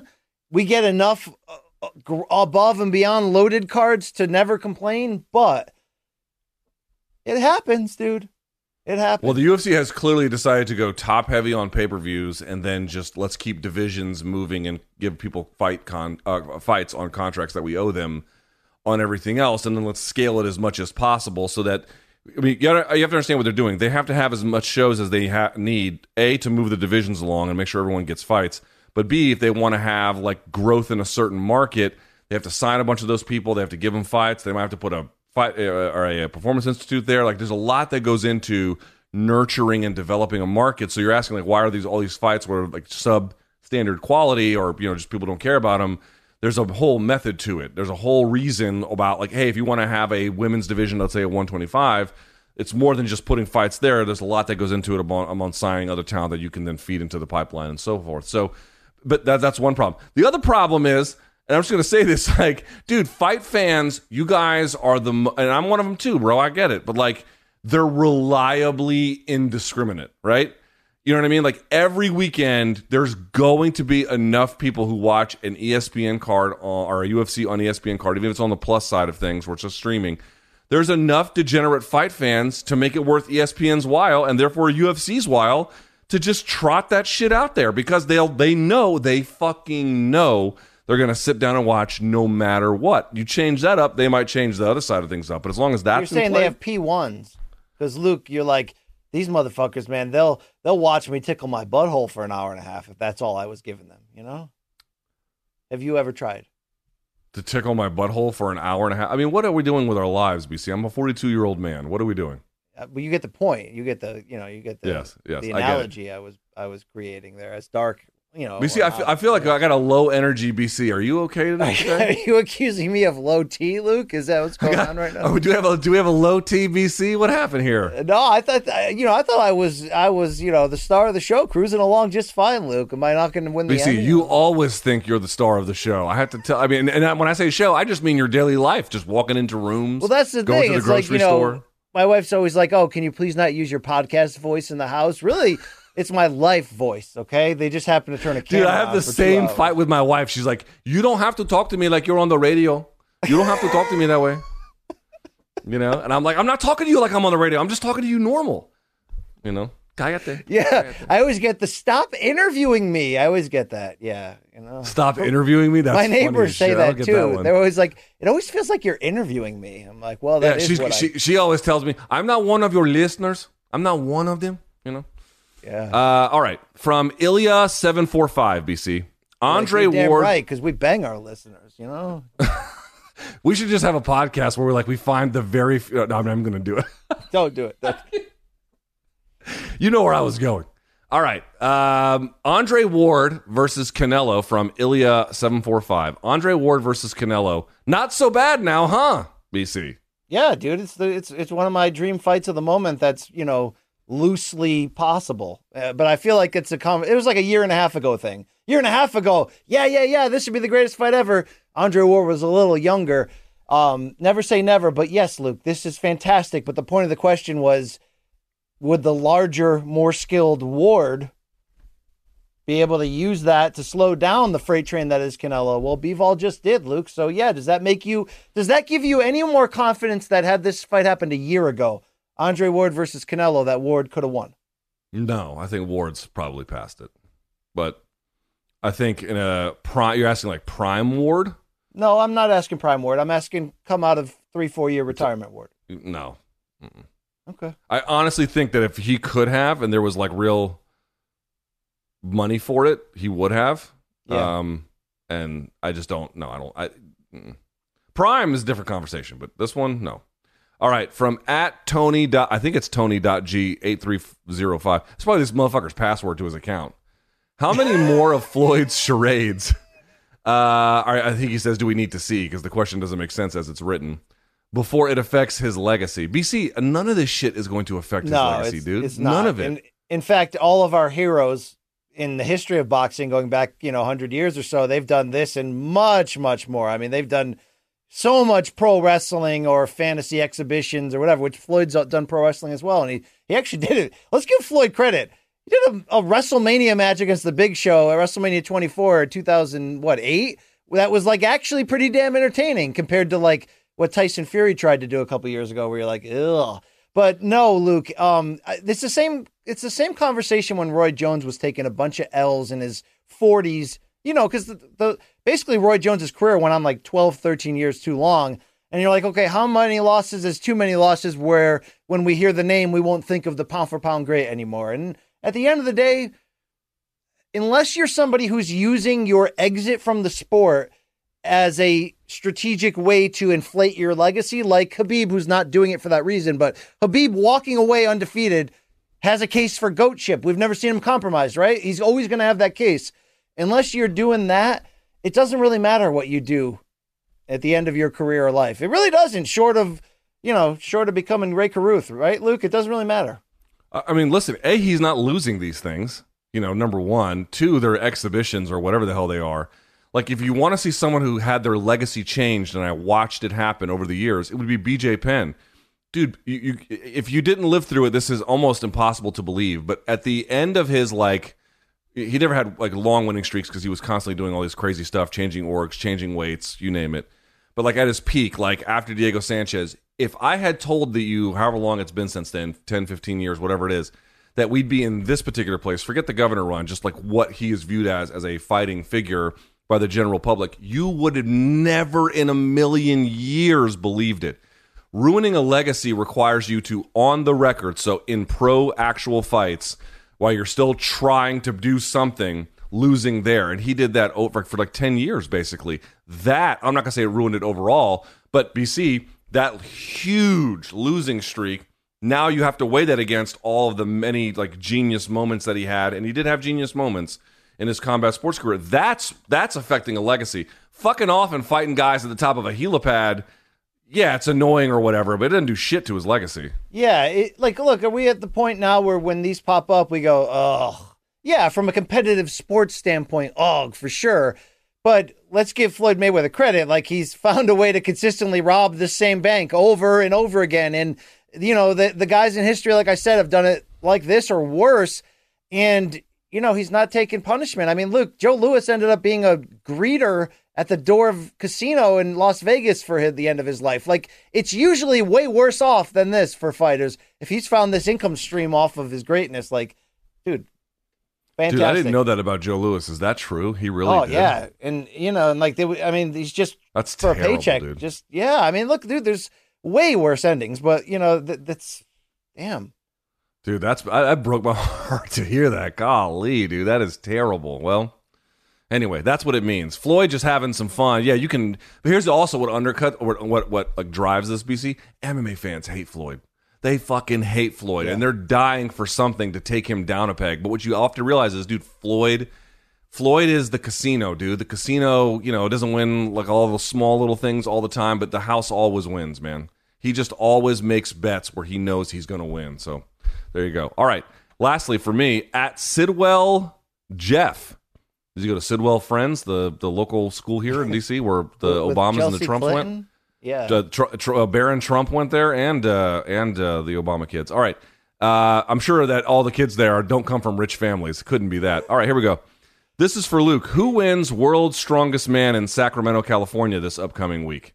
Who wins the deadlift portion of the event? You know, I have to tell you, I don't know exactly. I- Novikov had a strong run a little while ago, but obviously with the war in Ukraine and everything else, he's kind of not had the best performances. Although he had poor performances before that. Uh, Martins Licis was on, or Licis was on for a, off for a long time, and I thought he came back and looked amazing at the Arnold's. Tom Stoltman, it would be another one. Obviously, would have to say would be you know on the short list, but I'm going to go with my man Martins. I think Martins is going to get it done. He looks to be rejuvenated. He's rep. He's pulling 800 for reps these days. On Is he on, clean? Uh, Is Martins clean? dude nobody at the highest level of uh at super heavy strongman is even trying to be drug free why the fuck would you? You couldn't win. You couldn't win. It would be impossible. And also as a spectator i want to be very clear about this. I don't give a fuck if they use. In fact i prefer it. Um What do you think So- is the how much does that lower your life expectancy to have a career in powerlifting in which you like juice to the gills? This isn't nonstop? powerlifting. This is strongman. This is a little bit different. The- the- okay, so for folks who don't know, weightlifting, Olympics, two movements: snatch, clean, and jerk. Powerlifting, bench, deadlift, and uh, squat. This will have some squatting. Will definitely have the deadlift, but then it's got all kinds of carries, pulling the trucks. You know, you name it. uh, The lifting of the logs and shit like that. It's got all kinds of different stuff. Punching the Viking clown, press. Yeah. Yeah. I know, I know, I know, I know. You're joking on these motherfuckers. They would tear your head off with their fucking bare Wow. hands. But I should watch myself then, Luke. You know I mean? uh, I, I would say who wins the deadlift portion. I'm not sure who won the last one. I'll probably go Martins though. I think Martins is a very strong puller. So we'll see. there you go. BC. I know that the jokes from high school still make you laugh. I just want mean, you to know, I- as somebody who hasn't had their head caved in with a tire iron, you are an idiot. I just want you to know that. I mean, I didn't say anything, Luke. I don't know where this is going. I didn't. BC, because you're the kind of guy in class who's like, all right, and now we're welcome to sex education for you know uh, whatever high school kids or whatever, and you're like, let's talk about the the uh, the gonads, and you're like, gonads. yeah, is this thing on? Testes. Yeah, there you go. Wow, Luke. See, Luke, I I, have you you pegged, dude. I the problem is I know you too well. you just have a bipolar reaction to great comedy. You know, sometimes you're you're about about it like Chewbacca. Then other times you're like, that's not nice. bro. And, bro, know, I watched like, bro, I come watched uh, the Han Solo movie again this weekend. Yes. There's a scene in there where they roll up into the first uh, meeting with uh, Dryden. What was his name? Dryden Voss or whatever the fuck his name was. And uh, they're like, and Han Solo's like, "Yo, Chewie, keep it cool." And Chewie's like, who the fuck are you talking to, bitch? I keep it cool around here." And then Han's like, "Hey, let's go over here." And Chewie's like, "Nah, I'm headed to the bar." And just leaves him and just went to the bar. And then they show Chewbacca double fisting at the bar. Dude, Chewbacca never got his own movie. Fucking crime. Crime. Yeah, I mean, there's still time. They're doing movies on everyone, prequels, after quills. Yeah, Peter Queeley, they're doing it all. Luke, all right. Uh, Luke, I got this segment I do every Monday. Shout out to our guy Gaff Pierre, who who puts his hands in the shit and separates it and finds the kernels of gold. Uh, I scour the globe, right? The highs, the lows, the good, the bad, the ugly, the in between, combat sports, and beyond. They call it. Have you seen this shit?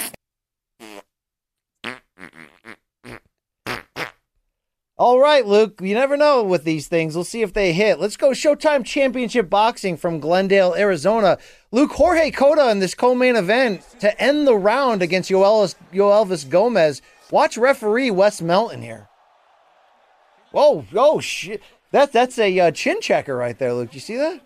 Bro, I like how this dude's name is a sentence you'd hear in Vegas at 3 a.m. Yo, Elvis. it's a dad Uh, yeah. joke, but still. That is, I liked it. Yeah, a little right hook to the chin. It actually caught him right on the microphone underneath his chin, so it had a good effect on the broadcast there. Uh, let's keep the uh, the countdown moving here. Uh, Luke, Ice Wars held their first fighting pay per view this past weekend. Remember the uh, Danbury Trashers minor league hockey team that had the Yeah. documentary and the uh, mafia influence? And Luke, there were brothers in this one. Jordan Kennedy knocking out big bro Ben Kennedy. Um, you into this, or does this give you a little gross feeling? Yeah, so it's hockey fights, just no hockey. There's just the hockey fights. yeah, they're on skates, and they're brothers in this case. So Erik Magraken, who is a combat sports, uh, he has the uh, website Combat Sports a lawyer or Combat Sports Law, whatever it is. He's an attorney out of Canada. He was saying that it's arguably illegal. Um, so enjoy it while it lasts, I guess. It's ambitious, Luke.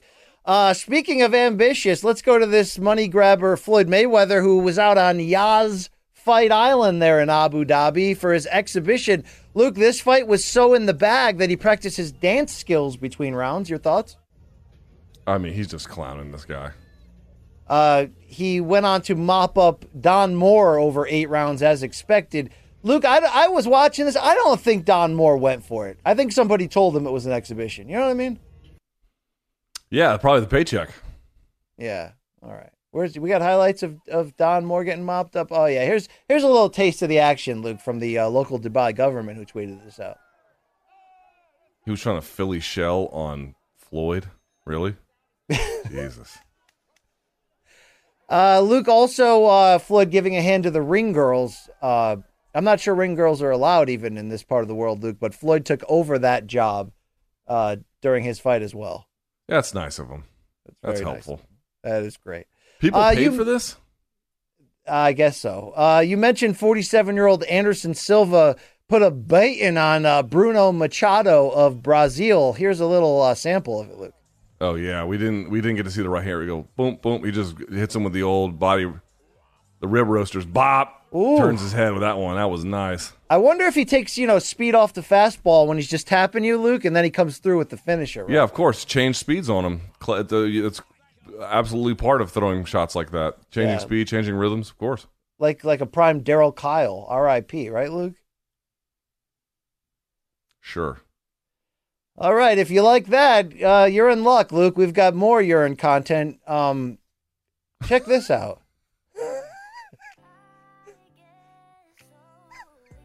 I hate this guy.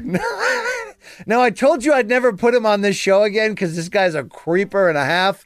But this Dude, is this guy, Luke. this guy, I hate his micro penis. I hate his look at my crotch jokes. I hate I hate everything about this guy. I really do. Could you stop the hey, please, Luke? Uh, let's go to UFC Fight Night from Las Vegas. Luke, I hope you're doing extra credit on one Bang Bang Njokuani Oh, yeah. because Oh, uh, yeah. Cheaty Cheaty Bang Bang sent our boy Dusko to the uh, to the dark end. Wow, wow. Dude, that was so fucking brutal. This was my favorite.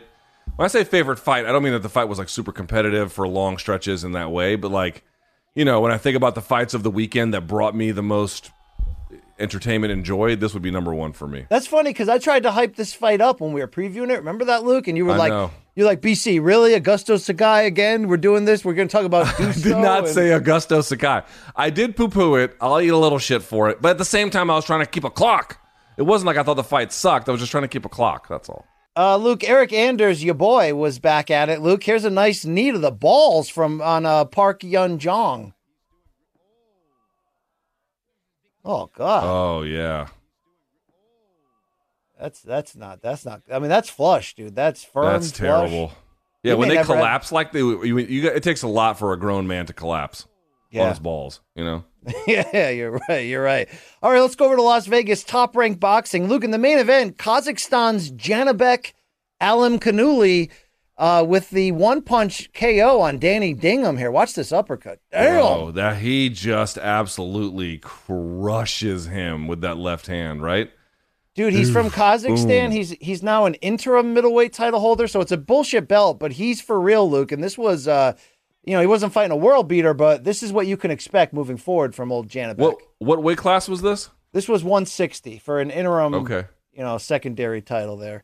Uh, also on this card, Luke, shout out to the fighting Marine Jamel Herring, who actually retired, called it a career at age see 36 following his loss to Jamaine Ortiz in the co-main event, Luke. You see the tweets there. I love this sport, but I owe it to my family to quit putting them through these moments. Thank you all, whether you were with or against me. You made me who I am, but it's time. Semper Fi, salute. He said it's time to move on and spend more time with the family. Luke, uh, that's a stand-up man right there, a former world champion as well. Yeah, he had a good career. He had a good career. He wasn't the very, very best that we saw of his generation, but I mean, there's just simply no denying he excelled. He won a world title. Um, he had a great career. He made some made some decent money, had some big fights, no doubt about it. He should go up with his head held high for I mean, sure. he went to Europe and knocked Carl Frampton out and retired him. I mean, that's that's pretty badass. That's pretty damn badass. and right you know, he got questioned a little bit along the way for his heart, and I thought answered all those questions.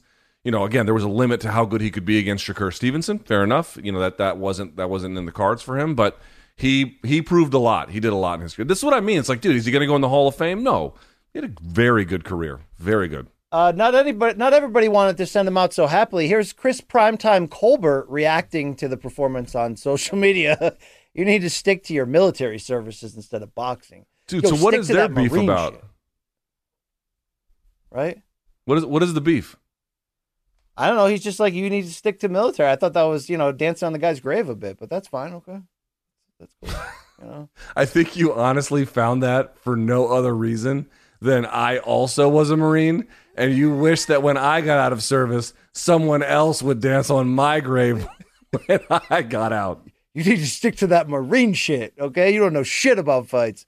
Uh, Luke, you did you see Jan Blachowicz? Remember he got po- he got jabbed in the eye there by Yeah. Rakic. He's Yep. he's going to need eye surgery. Let's hear him talk about the kind of drugs you get for this, Luke. I'm still feel the drugs they give it to me, and I enjoy it very much. I'm still feel the I mean, what if Jan was one of us? Apparently he is, Luke. Okay, Dude, we got to get him on room service diaries and be like, Jan, you want to eat these brownies with us or what?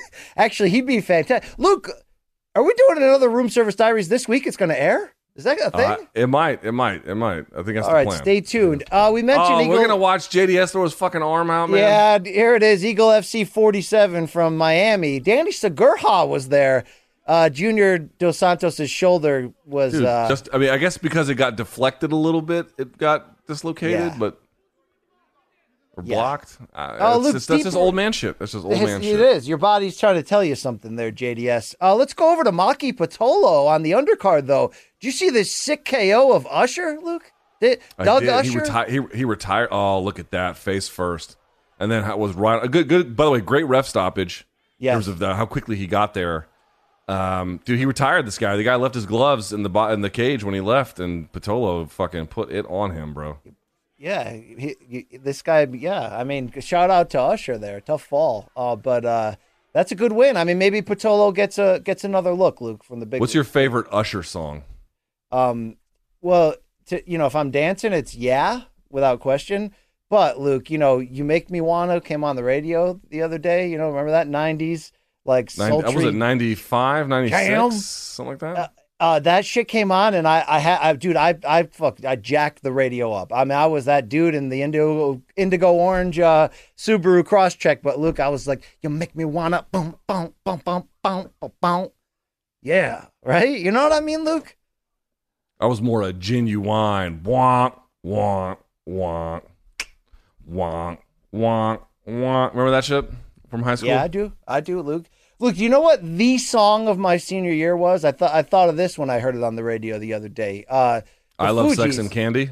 No, well, no, from Marcy Playground, same same year, by the way. The the, the damn Fugees hit. The uh, you know, um, you know, uh, strumming my pain. You know, one time. You know that my pain. The Roberta, what's her face uh, song actually, yeah, which they there's no doubt that was the song Flack? of my senior year, Luke. What about you? So the song that they played at okay okay when you say like song of the high school year, so I graduated high school in '98. Like you have to remember where I was living at the time. So this is Atlanta, Georgia, and you know K-Ci and JoJo were big in Atlanta. I mean they were fucking huge, obviously. So they had that song all my life. I wait for someone like you. That one, remember that one? That was Oh, yeah. huge my senior year. So yeah, that one. Yeah, that was pretty. I mean, I hated it. big. I hated it. I was listening to other shit, but you know, yeah. Yeah, you're like I'm listening to death shit, but those other people liked it. No, Luke, it was the prevailing song from that year, and then um, we lost our senior trip because we refused as a class to sit down for the photographer. He was like this foreign guy, and he was like, "One more time, if you stand up, I will not take this picture." So of course everybody stood up, and he he came running out and threw like he got pissed. So we did a field day in the rain instead, and they just played this that song over and over. It was like the DJ had like three records with him, so he just kept playing it. Luke. Well, listen, I would like to say that you, you know, I felt bad for you, but remember, I went into a Waffle House and fired a 20 into the jukebox and played nothing but Waffle House songs and then walked out. So, Dude, I love that because I I used to have this thing where we'd go out in Waterbury to like the more urban club bars and I'd just go right in and put same thing like 20 bucks and do like Jimi Hendrix's greatest hits. And people would be like, "Yo, who did this?" And they'd be like trying to find out who who was the one who did it, Luke, all right? It was me. yeah, it was right. that's awesome. I did so much degenerate shit. I know. We could do a whole podcast on it. People would never listen to us again. It'd be great. Uh, also on this Eagle card, Luke Roosevelt Roberts um, Yes, takes he won. Almeida here and slam, right? Yeah, let the boys Oh be my boys. God. He's like, let me dig your grave with your head here. This is great. Wow. That's Yeah, don't hold on to the armbar. that's some brutal shit right there. Uh, Luke, uh, everybody loves boxing, but you know who really does Portland Trailblazers guard? Damian Lillard, uh, huge time, huge time boxing Twitter fan. He actually has pretty good boxing takes. You ever re- re- like read his I Twitter? do, I do. Yeah, Yeah. no, I've, I've seen him be interviewed a few times by boxing media as well. This is him working on his shit. Did you see him in the Ryan Garcia Gatorade commercial? This is called a slip line. Um, did I see him in the Ryan Garcia Gatorade commercial? No, I did not. I did I not. I think it's Gatorade. The two of them are in the same commercial. They're in a boxing gym. Yeah, it's pretty good. Yeah, that sounds fun. I guess. Maybe. But All right, I will Luke. say, I will say credit to him. He is a real boxing fan, like real, real, real. real Absolutely. Uh, let's talk about Terrence Crawford here. Uh, let's throw to the sound here. Here's Terrence Crawford on the Porter Way podcast, where Sean Porter asked him, uh, you know, is Spence happening this year? How confident are you this fight happens? I'm I'm always hundred percent confident. Okay. 2022. Huh? This year for sure? This year. This Okay. year. okay. In Vegas. And like I said, I meant what I said. Once I beat Spence, if Charlo don't move up, I'm coming for him. Ooh. Mm-hmm. You didn't see the fight last night? No, I didn't see the fight. Hey, I he was did- here, but I heard he won. He did his thing. 10, 10 round knockout. Yeah. You know, congratulations to Charlo. You want the whole camp? You know, but you know, he on my hit list. How- Oh my God, dude, that that that, that that's all I need. Look, I'm ready. I'm ready to go. That Dude, is he's talking a big game. I mean, that's some everything that's he's some saying sounds. catnip. Yeah, dude, everything he is saying sounds like fucking magic. But if it happens, God bless us. God bless us. Uh, Luke, not only is he incredibly talented in the pound for pound discussion, here's his daughter on the track for her school in uh, in Nebraska. Let's check it out.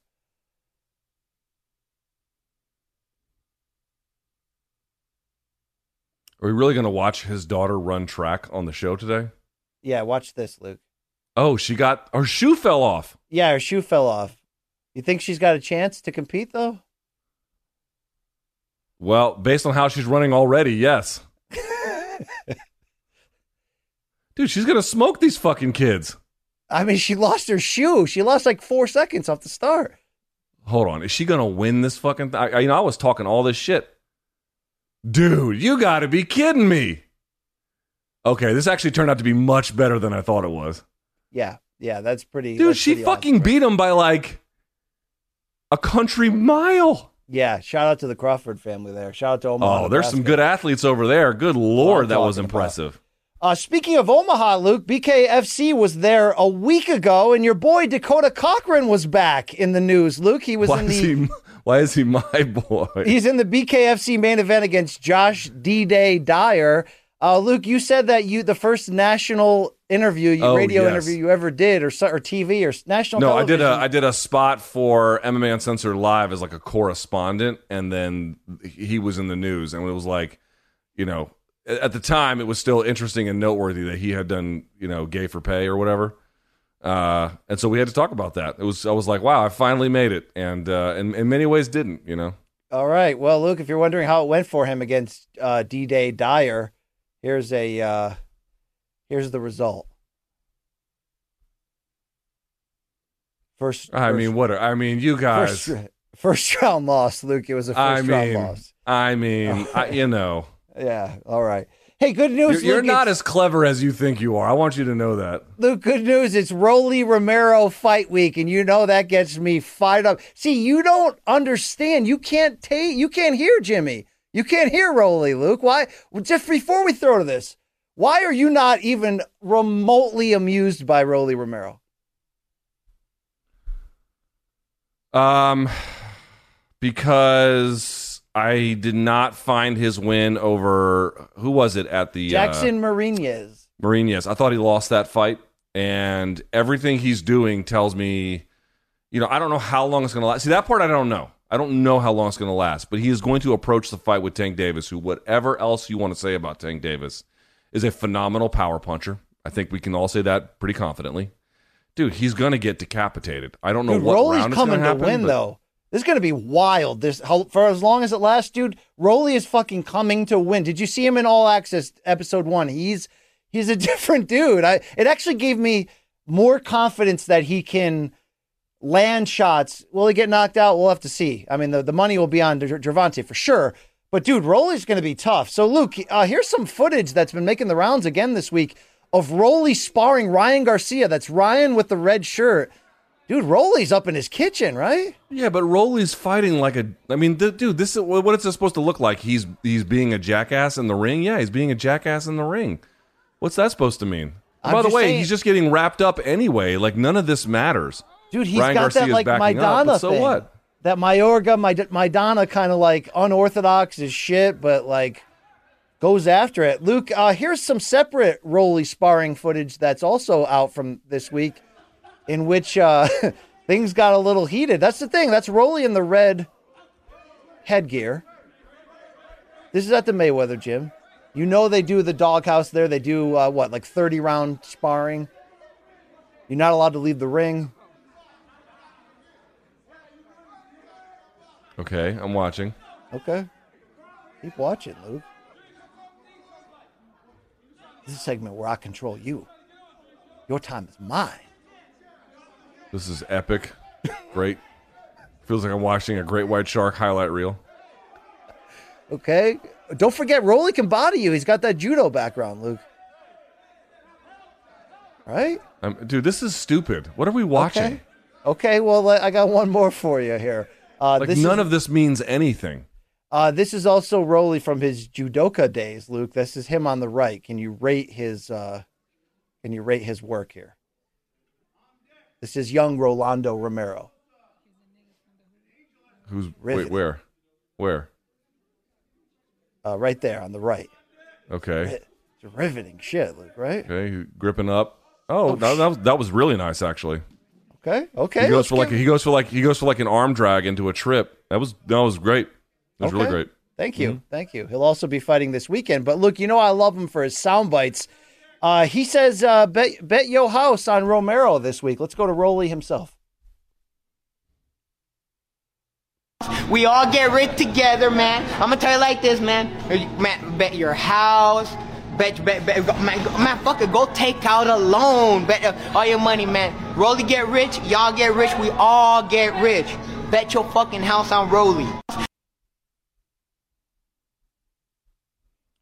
Yes, we all- do not do not bet your mortgage on Rolly is what I would advise. Look, we all get rich this weekend. Okay, so there's something to think about. I mean, here's about. the thing. I mean, to be fair, like, do I think there's a chance he could win? Yes, especially if Tank Davis is unmotivated or something like that. Yes, there is a possibility. But BC, I have not looked at the odds. I do not know what they say.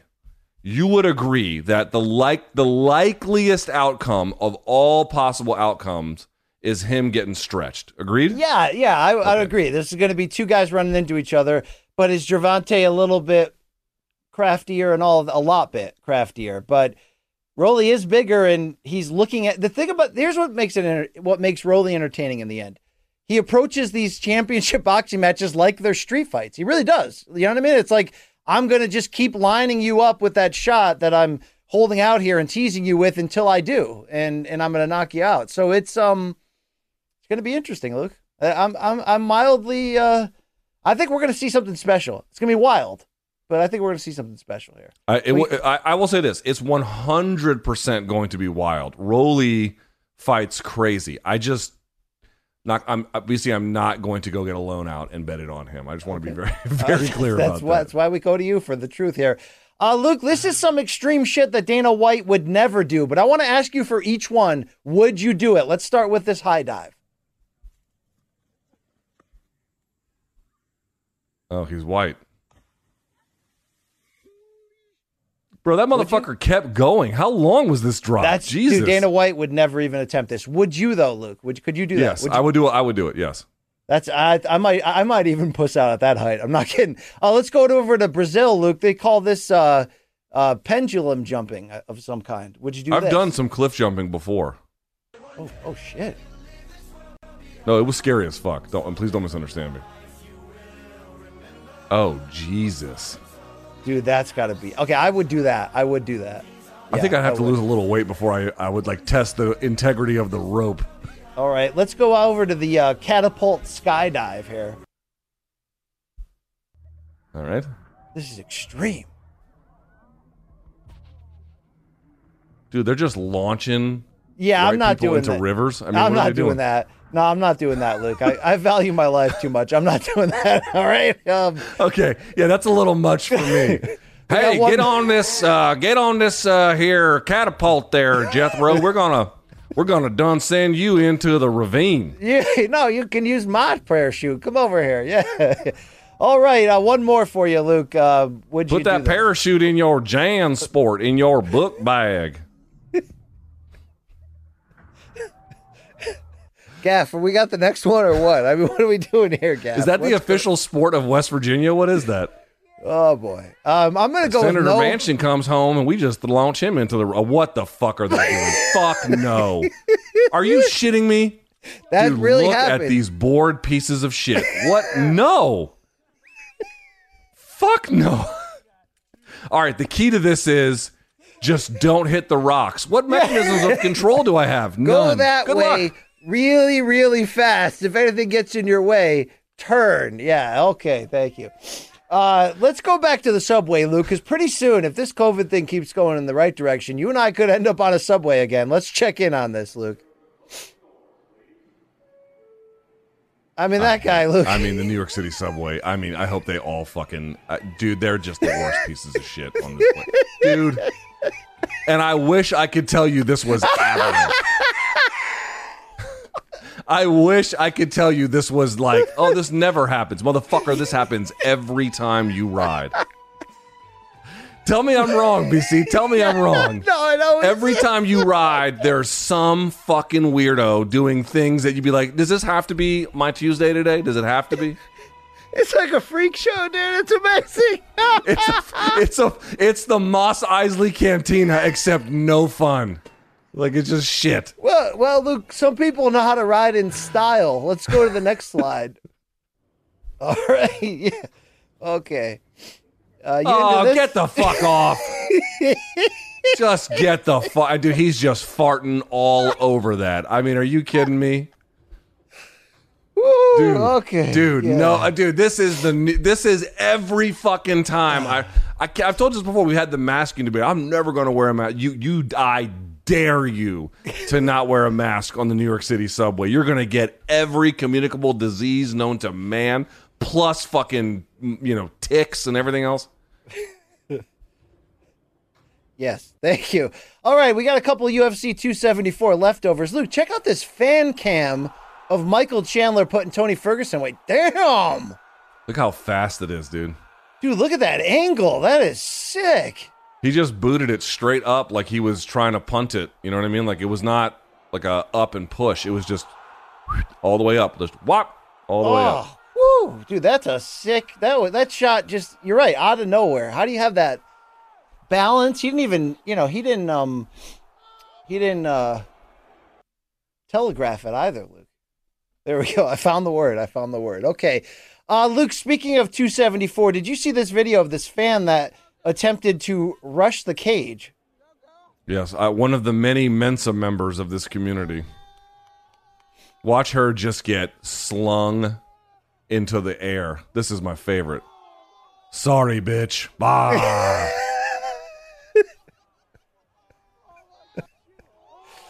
Yep. Uh, yeah, yep. I was I was I was very glad to see her fail at this. Luke, our final two clips came by request from people in the industry that we know and love. This is the first one from Gaffney Pierre, our fine MK producer. Uh, have you heard of Armin Melikian, the Greco-Roman star, Luke? No, but Jesus Christ, he is exceptional. I mean, this guy went for what was it like a head like a like a like a seoi nage basically, and he gets turned for it. Wow, dude, that is Yeah. I figured you could decode this, Luke. It's all just, you know, this is great. Yeah. Wow. Ar- Armenian like- strength. Yeah, Arm- those Armenians are strong as fuck, Luke. Yeah, he is. Right? Uh, dude, that's crazy. That's crazy. Our last clip is from Danny Segura, Luke of MMA Junkie and South Florida, and uh, you know our former uh, teammate. Um, I think he calls this "puff pass abuela." Are you being racist? Why? Why? I don't think there was anything racist about that, Luke. Wait, so he takes it and then gives it to grandma. No, she, She demands it. it. She demands it. Does she take it? Oh, right. backwards. She took it backwards, Backwards. Luke. And what is she drinking? Like a Jack Daniels fucking strawberry, whatever the fuck? Yeah, this might be at Burning Man or some shit. I don't know, Luke. There you go. That's that's the shit I got this week. I'll do better. You, you ever eaten a live blunt before? No, no, I don't. I don't. I don't. I had a friend. It definitely was not me. I want to be very clear about this. It definitely was not me. I had a friend who was hanging out with another friend, and the other friend saw that some cops were coming, and so of the two friends, one of them just took the blunt and then just ate it um, while it was still lit. Ate the whole thing. Yeah, yeah. I've, I've, you know, I've been in those parking lot situations before, Luke. You know, where you're But like, never, I- but never like taking part though, right? Never. Uh, yeah, Luke, I have lived my life fast and furiously, which you know, again, my you know, my toes, are, you know, they tell the, they tell the the story of my life. Look at The what only point, thing your toes tell the story of is that you don't clean them properly. No, no, That's- I that's do clean it. them, but they're damaged because Luke, life is. I mean, I think that's why we're all born with the crack in our ass, Luke, because it's to remind you that it's not going to be smooth and perfect, Luke. Okay, in your case, not going to be smooth at all. I'm sure. Um, just probably like gross, right? I mean, it's probably disgusting. Yeah. I mean, I'm You're- just you're- out here soloing, Luke. It's great. You know, it's great. You're you're a horrendous person. yeah, Um, yeah. All right, BC, let's remind everyone NordVPN, thanks to them for sponsoring the show. That's probably the last show they sponsor. And in fairness, I wouldn't blame them. You know, I wouldn't blame them. Uh, let's see. Morningkombat at gmail.com is going to be the place to get us Wednesdays fan subs, Fridays dead wrongs, just to reach the show, the whole nine yards. Showtime.com is the label that pays. Um, let's see. Let's see. I am going to have an extra credit out today. Um, I'm not sure when I'm going to record that because I have an interview at 1.30 that's also going to be out. I'm going to be talking to Demian Maia, BC. I'm going to talk to I Demi love and Maya. that. I love Got anything that. coming up? Got anything coming up? Uh, we're trying to get a Rolly Romero interview this week. Uh, I think I can make you know. Look, sometimes you look across the dance floor, and and you see, and you know, and, and you might have to do the. You mind if we dance with yo dates? But I think him and I could make, we could make on air magic together. I know you want to desperately have like, um, what what would be the equivalent? It's like you guys have this magical interview connection where you ask him inane things, knowing he's going to say inane things in response, and you just keep ratcheting it up. Is that the idea? Yeah, it's like there's a canvas and we just we just throw the paint at it aggressively, Luke. But sometimes, you know, after a while, it, it's like it's like you know when you would tape on my on my cable box in the '80s as a kid, I would tape the nickel to the power button, and then that would force a descrambling where you can make out like a you know it could be an elbow or a shoulder. Be like, dude, I saw a boob. I saw a boob right there. It was like that, Luke.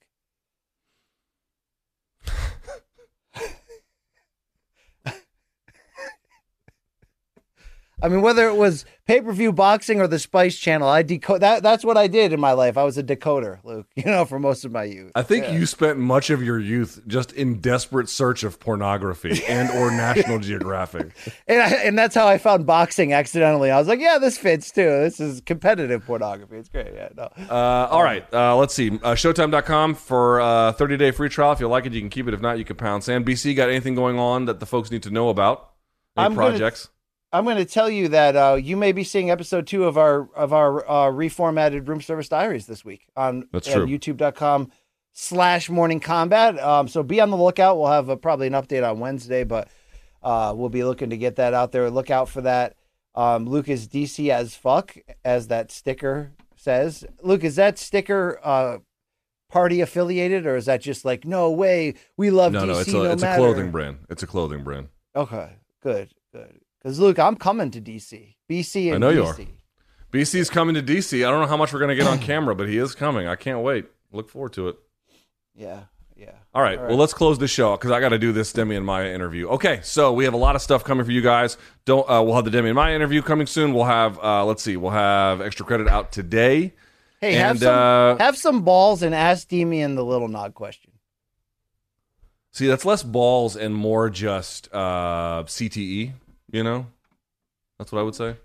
It's there's a All right. hey hey D- Demian, there's a popular theory, you know, floating around right now. You know what I mean? I'm not saying I agree with it, but you know, a Okay. little nod. Well, f- did he ride the coattails? did he? you know, did he?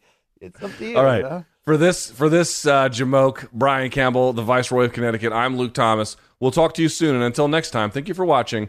For Malka, CBS Sports, Showtime, the whole group. Group. Uh, may all of your gains be loyal.